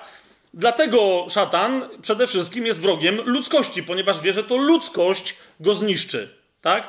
Ale potem z każdym przymierzem pojawia się informacja, która jakby coraz bardziej zawęża temat. Tak jakby Bóg chciał powiedzieć, okej, okay, cała ludzkość, ale potem to będzie yy, jeden zestaw ludzi. Pamiętacie przy Abrahamie, tak? No bo okej, okay, cała ludzkość, potem się okazało, że ludzkość, która nie w ogóle pochodzi od Adama i Ewy, tylko mamy następne przymierze, czyli mamy Noego, tak? Ludzkość, która będzie pochodzić od Noego, ale znowu to była ogromna ludzkość. To potem się pojawia Abraham i, i wiemy o tym, że aha, e, ktoś, kto będzie potomstwem Abrahama, tak? Po Abrahamie nagle pojawia się nam kto? Pojawia się nam Dawid. Bardzo konkretna postać. Teraz już y, z Abrahamem dowiadujemy się, że prawdopodobnie to będzie jeden zawodnik, ale wiecie, Abraham miał y, nie tylko syna, od którego później powstał Izrael, ale też na przykład wszystkie ludy semickie inne dzisiejsze, tak? Dawid dopiero zawęża nie tylko, że to będzie ktoś z pokolenia, y, z pokoleń izraelskich, a więc, że to będzie Żyd, ale że to będzie ktoś z pokolenia Jessego, z pokolenia Dawida. To będzie jego bezpośredni potomek. Tak? Otwórzcie sobie y, Galacjan, list, trzeci rozdział.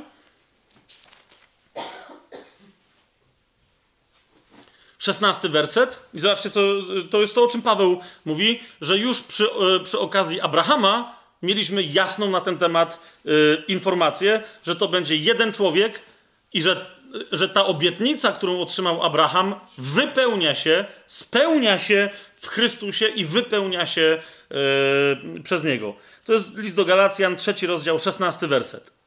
Macie? Tam Paweł mówi: Otóż obietnice dane były Abrahamowi i jego potomkowi. Pismo nie mówi i jego potomkom jako o wielu, ale mówi jako o jednym i potomkowi Twojemu. I tu mamy konkluzję Pawła, a tym potomkiem jest kto? Jest Chrystus. Tak? To jest y, list do Galacjana, więc już mówi, Paweł mówi, już wtedy, jakby ktoś dobrze się przyglądał, a szatan tam się dobrze przyglądał, tak? To zrozumiał, że to musi być jeden z potomków Abrahama, ale potem otwórzcie sobie dzieje apostolskie, Otwórzcie sobie dzieje apostolskie, drugi rozdział, bo one też wyraźnie pokazują, że też y, jak ktoś się Dawidowi by dobrze przyglądał jako jednemu z potomków Abrahama, to już powinien wiedzieć. Dzieje apostolskie, drugi rozdział, jak sobie otworzycie.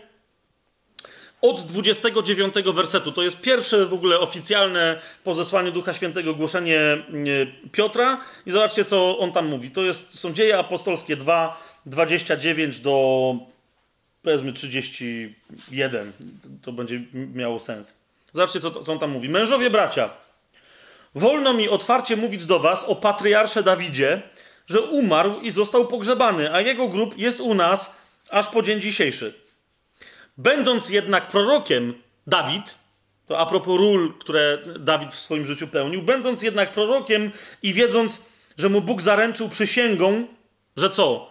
Że jego cielesny potomek zasiądzie na tronie jego, mówił, przewidziawszy to o zmartwychwstaniu Chrystusa, że nie pozostanie w otchłani ani ciało jego nie ujrzy skażenia.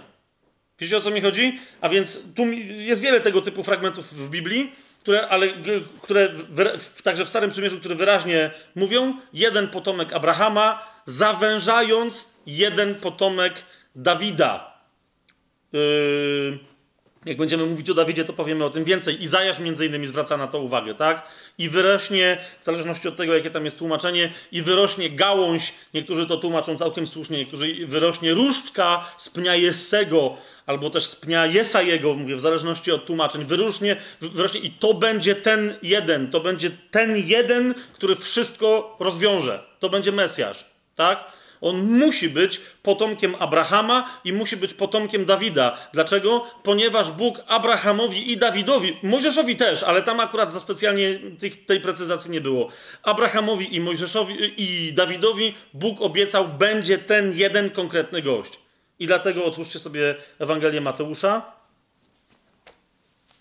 Zobaczcie, jak to jest istotne, żeby, żeby znać księgi poświęcone Dawidowi i całej historii dookoła niego, żeby zrozumieć to jedno oświadczenie. Tak? Ewangelia Mateusza była Ewangelią napisaną dla Żydów i dlatego Mateusz niczego nie tłumaczy, ponieważ wie, że każdy Żyd wie, tak? Że każdy Żyd zna Stare Przymierze i dlatego zaraz na wstępie mówi im wyraźnie, o czym jest ta dobra nowina. O czym ona jest? Zobaczcie. Ewangelia Mateusza, pierwszy rozdział, pierwszy werset. W zasadzie cała dobra nowina dla Żydów, a, a przynajmniej jej początek, jest zawarta w tym jednym yy, zdaniu. Rodowód Jezusa, Mesjasza, syna Dawida, syna Abrahama. Widzicie to? Rodowód Jezusa, Mesjasza, syna Dawida, syna Abrahama. Cała reszta Ewangelii jest dowodem dla Żydów, że Jezus jest Mesjaszem, jest synem Abrahama i jest synem Dawida, nie tylko dlatego, że od niego pochodzi e, fizycznie, bo jest pokazany rodowód, ale dlatego, że całym swoim życiem wypełnił wszystkie znaki, które zostały zapowiedziane na jego temat, głównie podczas tych przymierzy Adamowego z Noem, z Abrahamem, z Mojżeszem i z Dawidem podczas tamtych pięciu przymierzy. Tak? A za, i, i dlatego, i dlatego Jezus, otwórzcie sobie na przykład Ewangelię Marka, bo to nie może być jakakolwiek z, z synoptycznych, ale na przykład y, u Marka z 14 rozdział.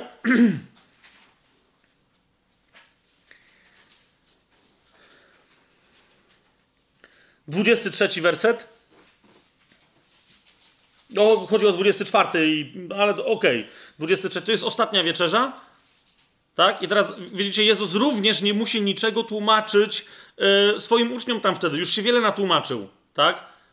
E, ale jak się dobrze przyjrzycie, w całym Nowym Przymierzu bardzo, bardzo rzadko pojawia się stwierdzenie, że Jezus e, ustanawia nowe i wieczne przymierze raz na zawsze. Są bardzo rzadkie momenty, w tym u niego to jest właśnie moment ostatniej wieczerzy. I teraz widzicie, on wiedząc o tym, że całym swoim życiem udowodnił, że jest synem e, Abrahama i jest synem Dawida, wiedząc o tym, może sobie, po, i, i, udowadniając to całym swoim życiem, może sobie pozwolić, żeby już nic więcej nie gadać, tylko powiedzieć: Ja zatem mam prawo ustanowić to przymierze, które było zapowiedziane, że będzie ustanowione raz na zawsze i po nim nie będzie już żadnego innego. Zobaczcie. Potem wziął kielich, to jest y, Ewangelia Marka 14, 23, 25. Potem wziął kielich, podziękował, dał im i pili z niego wszyscy. I rzekł im: To jest krew moja, nowego przymierza, która się za wielu wylewa.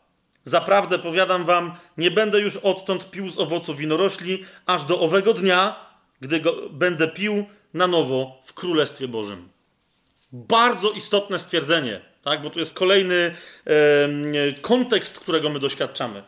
Zwróćcie uwagę, Jezus mówi: Jestem tym Mesjaszem, który ustanawia nowe i wieczne przymierze, ponieważ, ponieważ ono jest najnowsze i już nie będzie żadnego innego.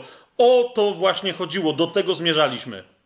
Ale jednocześnie zwróćcie uwagę, że zaznacza, że wraz z tym, co teraz nadchodzi, on za chwilę umrze i zmartwychwstanie.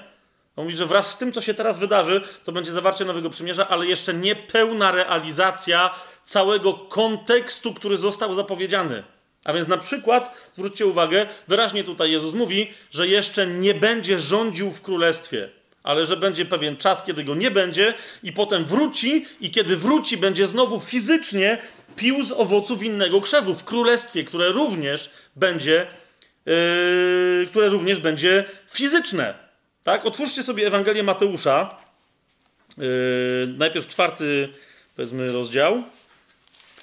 Zwróćcie uwagę, co się dzieje to dopiero przy Dawidzie po, yy, i przy zawarciu przymierza z Dawidem Bóg mówi: Mój Mesjasz, ten, którego ja wam poślę, ten, który wszystko rozwiąże, nie może być tylko zbawicielem. Musi być królem i to królem, który będzie rządził na tej ziemi i musi mieć swoje królestwo, które zacznie się na tej ziemi, ale jego królestwo już nigdy więcej się nie skończy. I zobaczcie, że, że to, to, ta zapowiedź pojawia się dopiero przy przymierzu Dawidowym. To Dawid dopiero o tym się dowiaduje i on to ujawnia. Co prawda potem mu się y, tam parę wątków miesza, ale tak? Wszyscy następni prorocy, którzy przychodzą, od Samuela, wszyscy potem następni, cały czas mówią o Mesjaszu jako o królu, wraz z którym przyjdzie królestwo.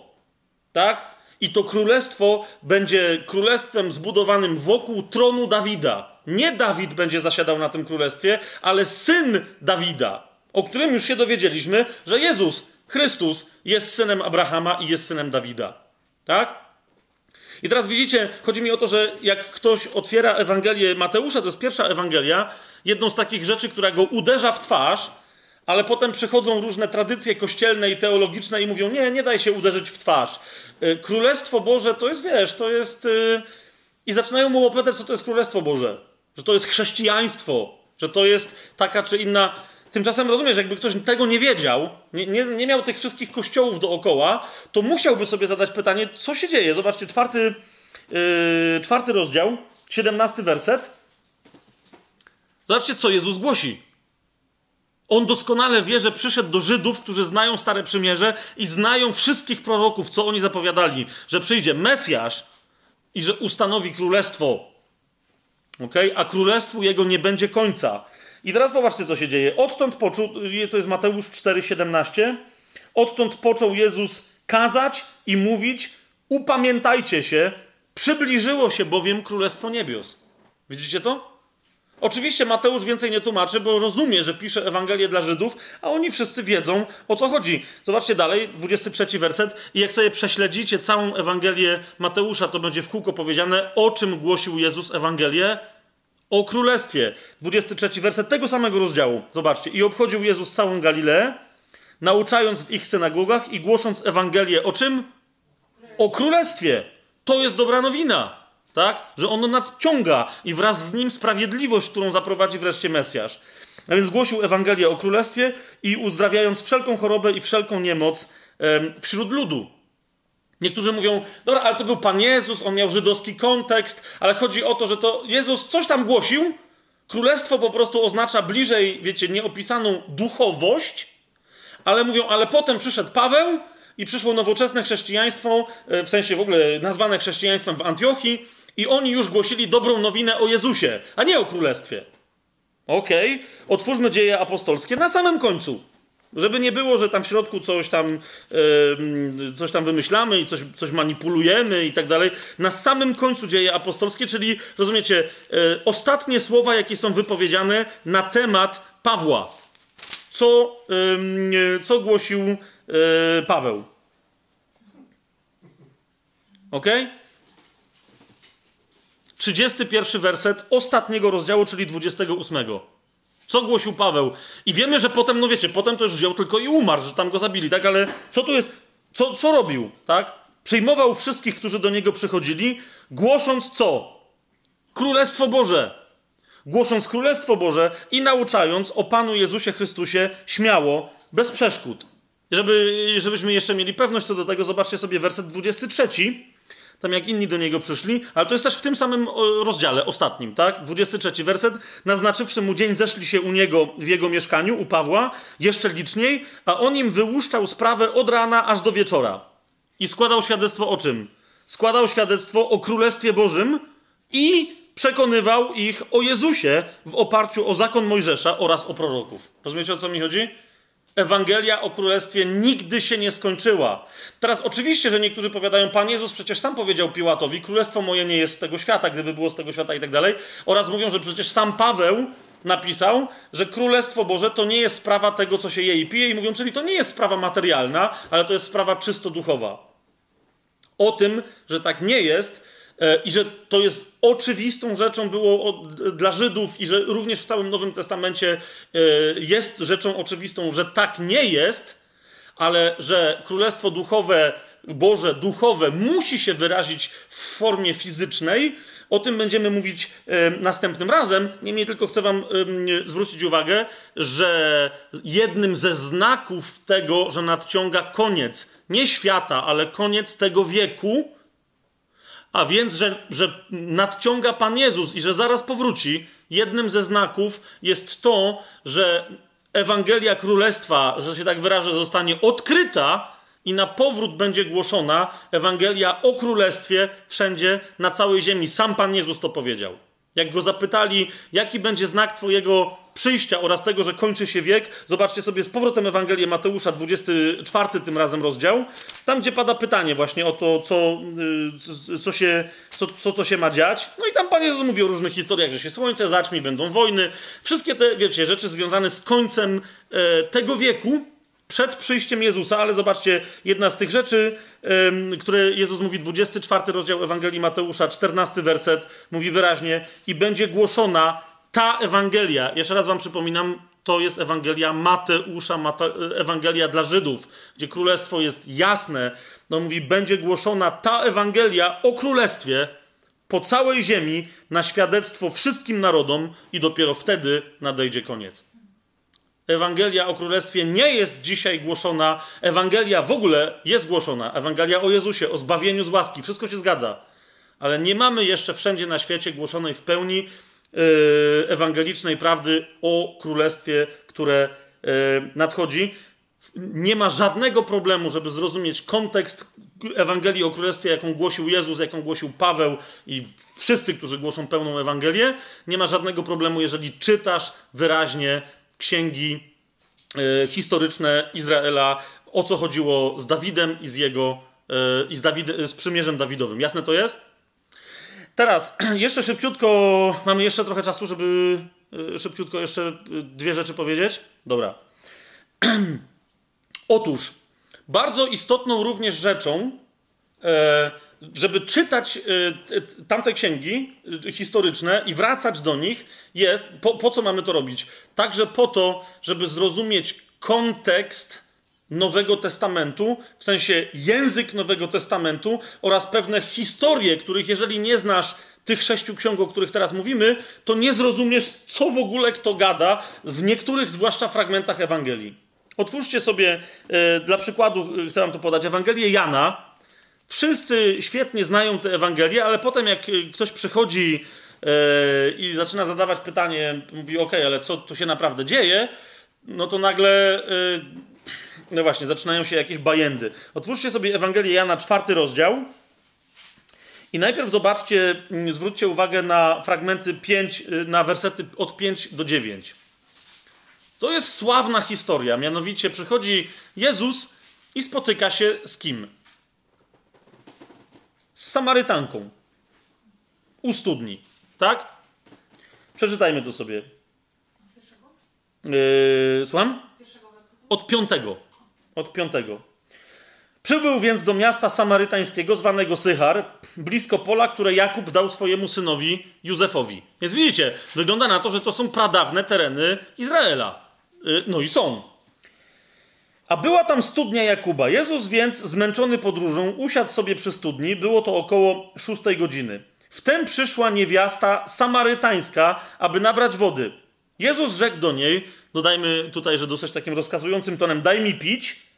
Uczniowie jego bowiem poszli do miasta, by nakupić żywności. Wtedy niewiasta samarytańska rzekła do niego: Jakże ty, będąc Żydem, prosisz mnie, Samarytankę, o wodę? I pada komentarz ewangelisty Jana: Żydzi bowiem nie obcują z Samarytanami. Więc nie tylko, że Jezus, Żydzi również, y, wiecie, nie gadają z nieznaną kobietą na osobności, więc tu Jezus łamie jedno tabu, ale przy okazji Jezus rozmawia z Samarytanką. I teraz, wiecie, to nie jest jedyny moment, kiedy Jezus przy, przechodzi na przykład przez miasteczko samarytańskie. Pamiętacie, tam jest wiele takich, opowiada o dobrym Samarytaninie. Pamiętacie tę historię? Kto to byli Samarytanie? Samarytanie to są, e, to są Żydzi. Teraz, no ale ktoś powie, no dobra, ale przecież tu jest wyraźnie powiedziane, że Żydzi nie obcują z Samarytanami. Jak sobie zobaczycie, co się tu dzieje po grecku, to zrozumiecie, że wszystko gra. Samarytanie to są ci Żydzi, którzy należeli do Królestwa Izraela. Pamiętacie to? Królestwo Izraela, gdzie miało swoją stolicę? W Samarii. Okay? Oni następnie poszli e, do Asyrii. Asyryjczycy byli mistrzami w wymyślaniu bałwochwalczych religii, które kompilowały to, z czym ludzie do nich przychodzili, żeby stworzyć jedną wymieszaną historię. Potem to samo się działo z Rzymem, ale o Rzymie jeszcze kiedyś będziemy mówić. Otóż, sama, otóż Samarytanie to są Żydzi, którym Asyryjczycy pomieszali oryginalne wyznanie oparte na Torze. Mamy zresztą do dzisiaj e, kodeksy Tory samarytańskie, gdzie widać ile jest błędów, ile jest, rozumiecie, po, po, pochrzanień. Oraz między innymi, no właśnie, bo ci mówili, no ale tu jest Synaj, tam jest, tam jest Syjon, tu jest, znaczy, nie, nieważne, góra taka czy inna, nie ma żadnego znaczenia. Samarytanie przez yy, właściwych Żydów, yy, że się tak wyrażę, byli uznawani za, w najlepszym wypadku, za pół Żydów, ponieważ nie byli wierni Słowu Bożemu. Ale teraz druga rzecz bardzo istotna, w oryginalnym tekście tutaj ani ewangelista, ani Jezus nie mówią o Żydach. Jeszcze raz, popatrzcie na, na werset dziewiąty. Y, Samarytanka mówi, jakże ty będąc Żydem, otóż jak sobie zobaczycie oryginalny tekst, zobaczycie, że po grecku ona mówi do niego, jakże ty będąc Judejczykiem.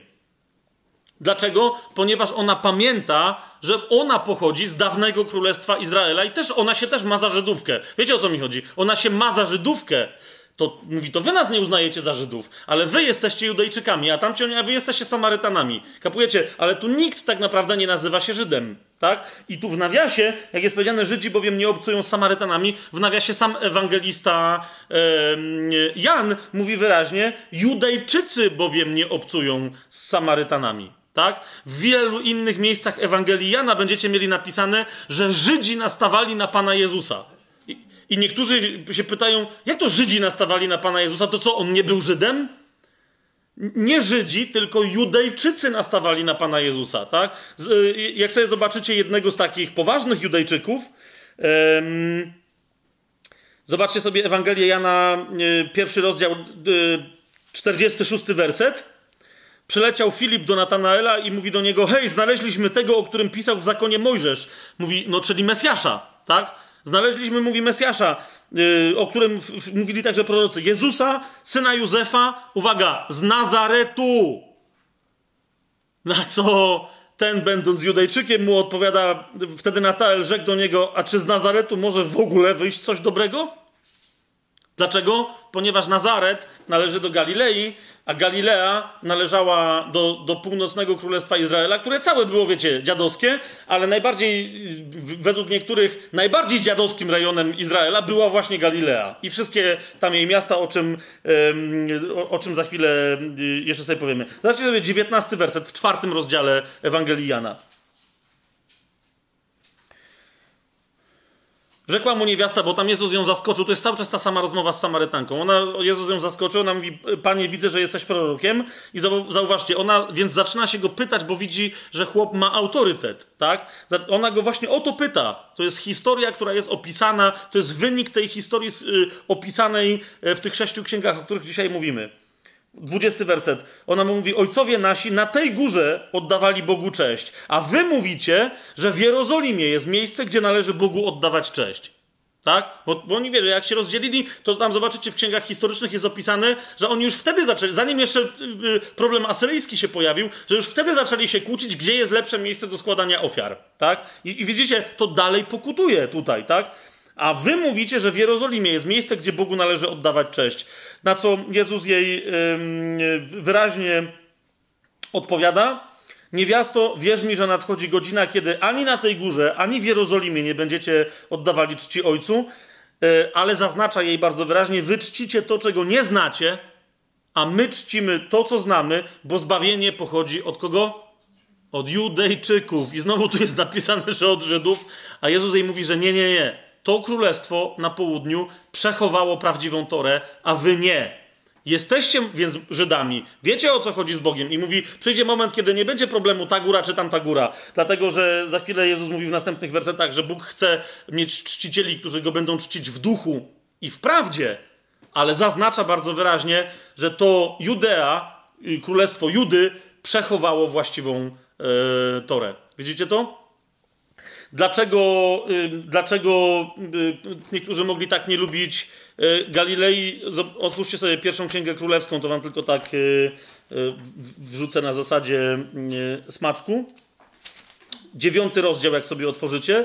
Tam jest taka dziwna historia w pierwszej księdze królewskiej. Mianowicie w pewnym momencie przez długie lata dla Dawida, a potem dla Salomona pracował król Tyru okay? który się nazywał Hiram. I on tam wycinał drzewa, przysyłał złoto, przysyłał te drzewa e, między innymi do budowy świątyni, tak? I w pewnym momencie Salomon e, zrobił taki gest, który my w Nowej Hucie nazywamy myślałby kto. Okay? Czyli nagle postanowił dać prezent Hiramowi.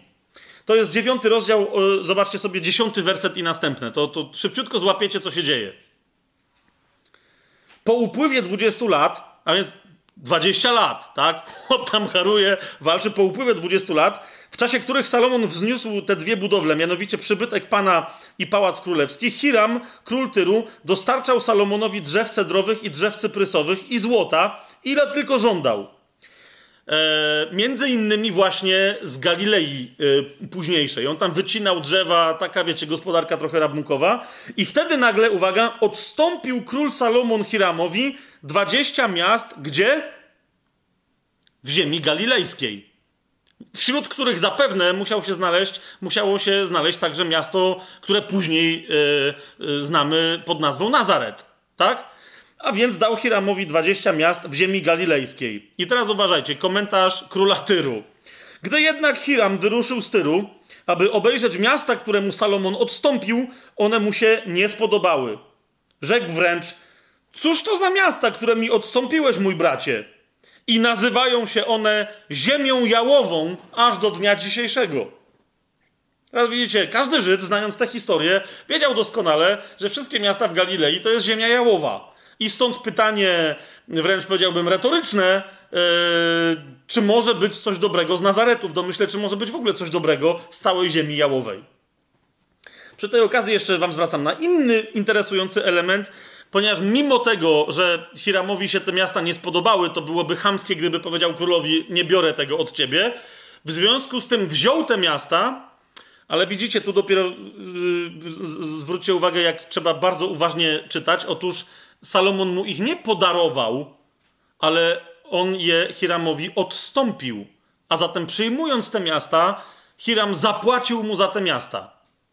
Okay? Jak, jako za dobrą ofertę, którą mu Salomon złożył. Ile zapłacił? Czternasty werset. Hiram posłał królowi ile?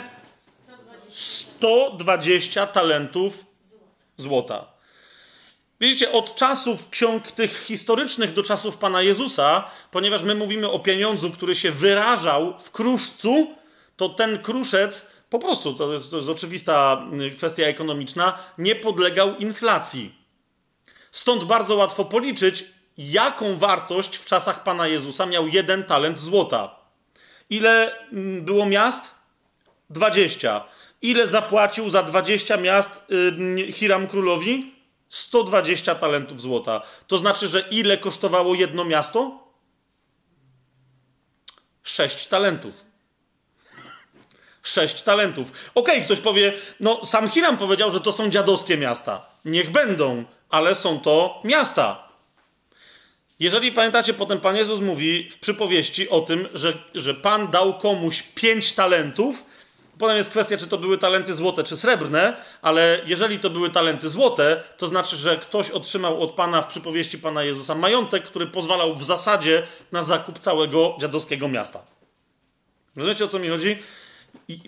Między innymi po to czytamy e, Stare Przymierze, żeby z niego wyciągać nawet tak konkretne informacje, jak na przykład wartość e, pieniężna e, tych kwot, które Pan Jezus w przypowieściach podaje, gdzie w tej akurat konkretnej przypowieści ta wartość jest bardzo, ale to bardzo ważna. Otwórzcie sobie jeszcze, skoro już o tym mówię, przypowieści Salomona.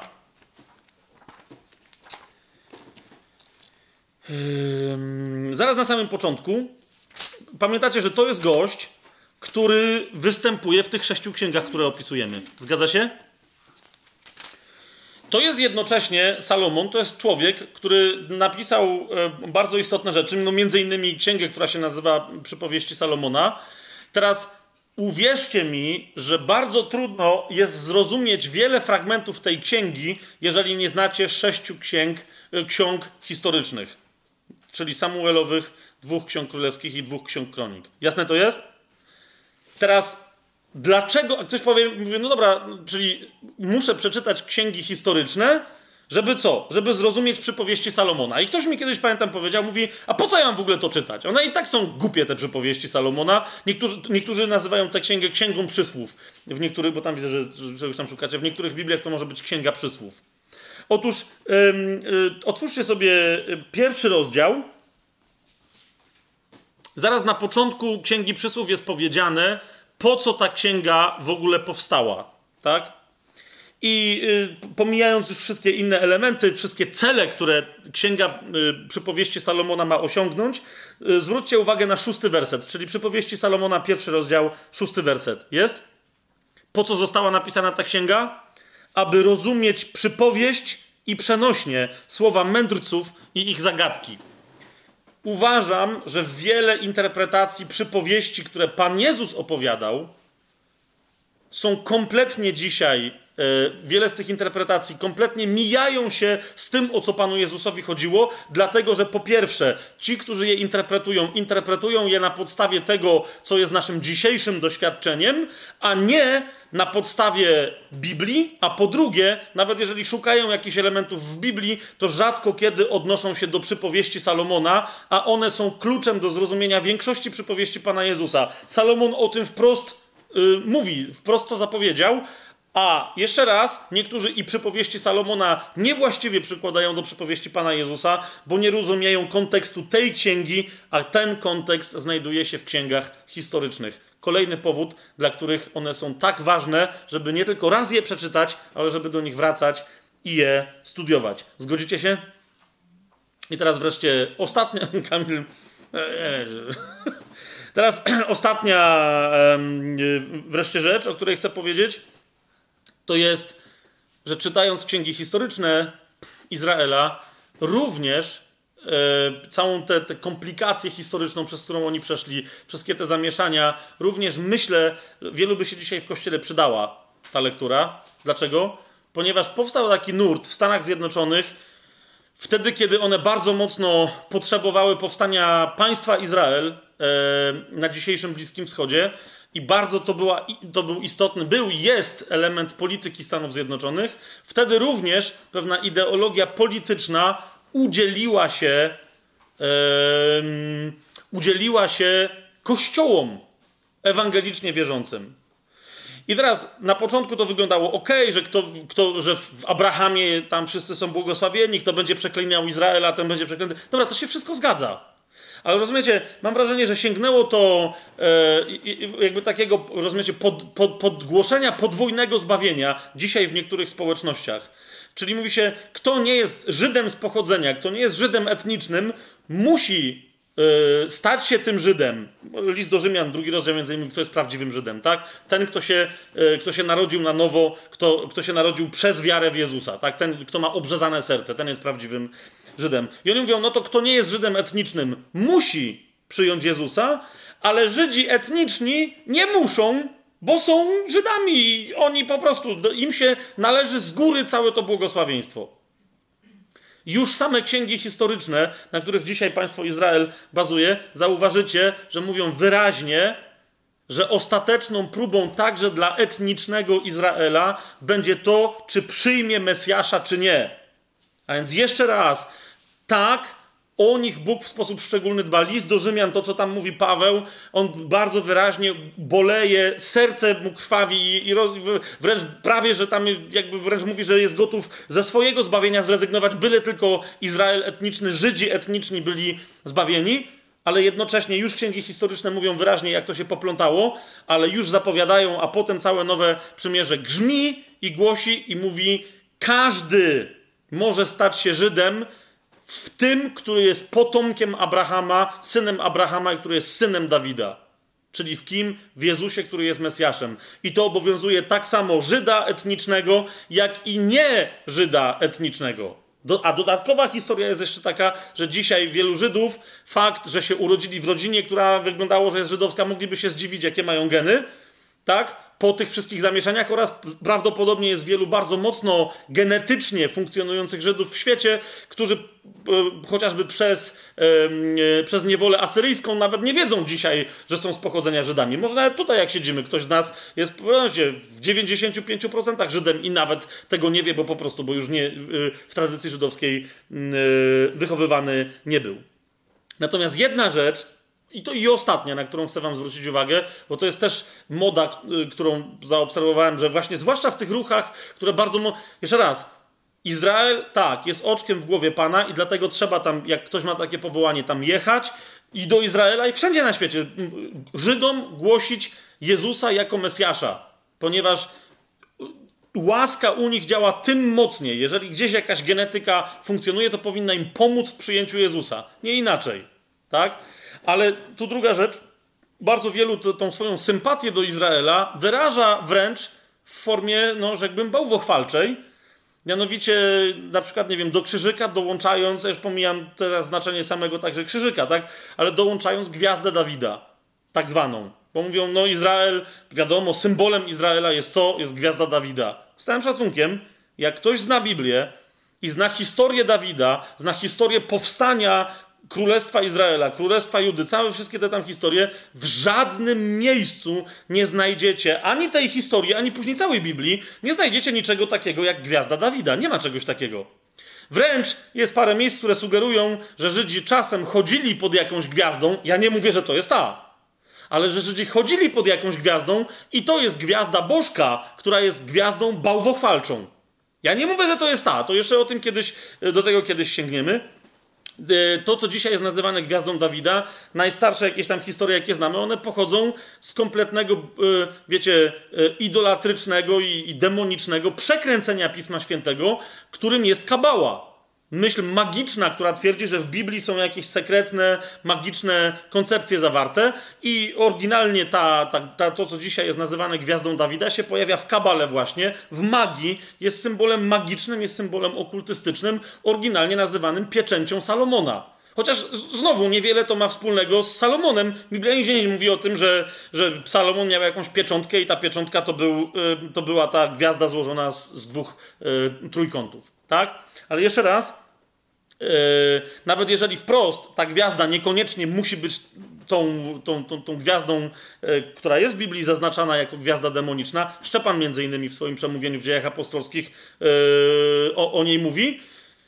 Jeżeli nawet nie jest to ta sama gwiazda, to jeszcze raz pamiętajcie, w Biblii jako symbol Izraela pojawia się menora, czyli świecznik siedmioramienny, Czasem po, pojawia się odniesienie do, do miecza z gałązką oliwną i siły obrony Izraela dzisiaj taki mają symbol, czyli mają miecz opleciony gałązką e, oliwną, czyli że ma służyć pokojowi i ma służyć obronie Izraela, a nie atakowaniu innych, ale nigdzie w Biblii nie ma żadnej gwiazdy, a więc jeżeli nawet ktoś z was ma jakąś taką, nie wiem, tendencję, żeby podkreślać, że Izrael to jest super i tak dalej, fajnie, należy się modlić za Izraela, ale nie widzę żadnego powodu, żeby dołączać ten znak czy znaczek, który jest bardzo, ale to bardzo mocno podejrzany. Jeszcze raz, czytając Biblię, zwłaszcza historię Izraela, tą oryginalną, skąd, na, na jakich fundamentach dzisiejsze, do jakich fundamentów w Biblii i, i w historii dzisiejsze państwo Izrael się odwołuje, ewidentnie y, żadnej gwiazdy y, Dawidowej tam nie ma. Jasne? Na dzisiaj tyle. W następnym spotkaniu bardzo mocno wchodzimy w, w, Dawida i to, jak jego królestwo i jego królowanie jest zapowiedzią królestwa i królowania Mesjasza na ziemi, na które cały czas czekamy, a potem w następnym jeszcze, yy, no a potem będą następne tematy.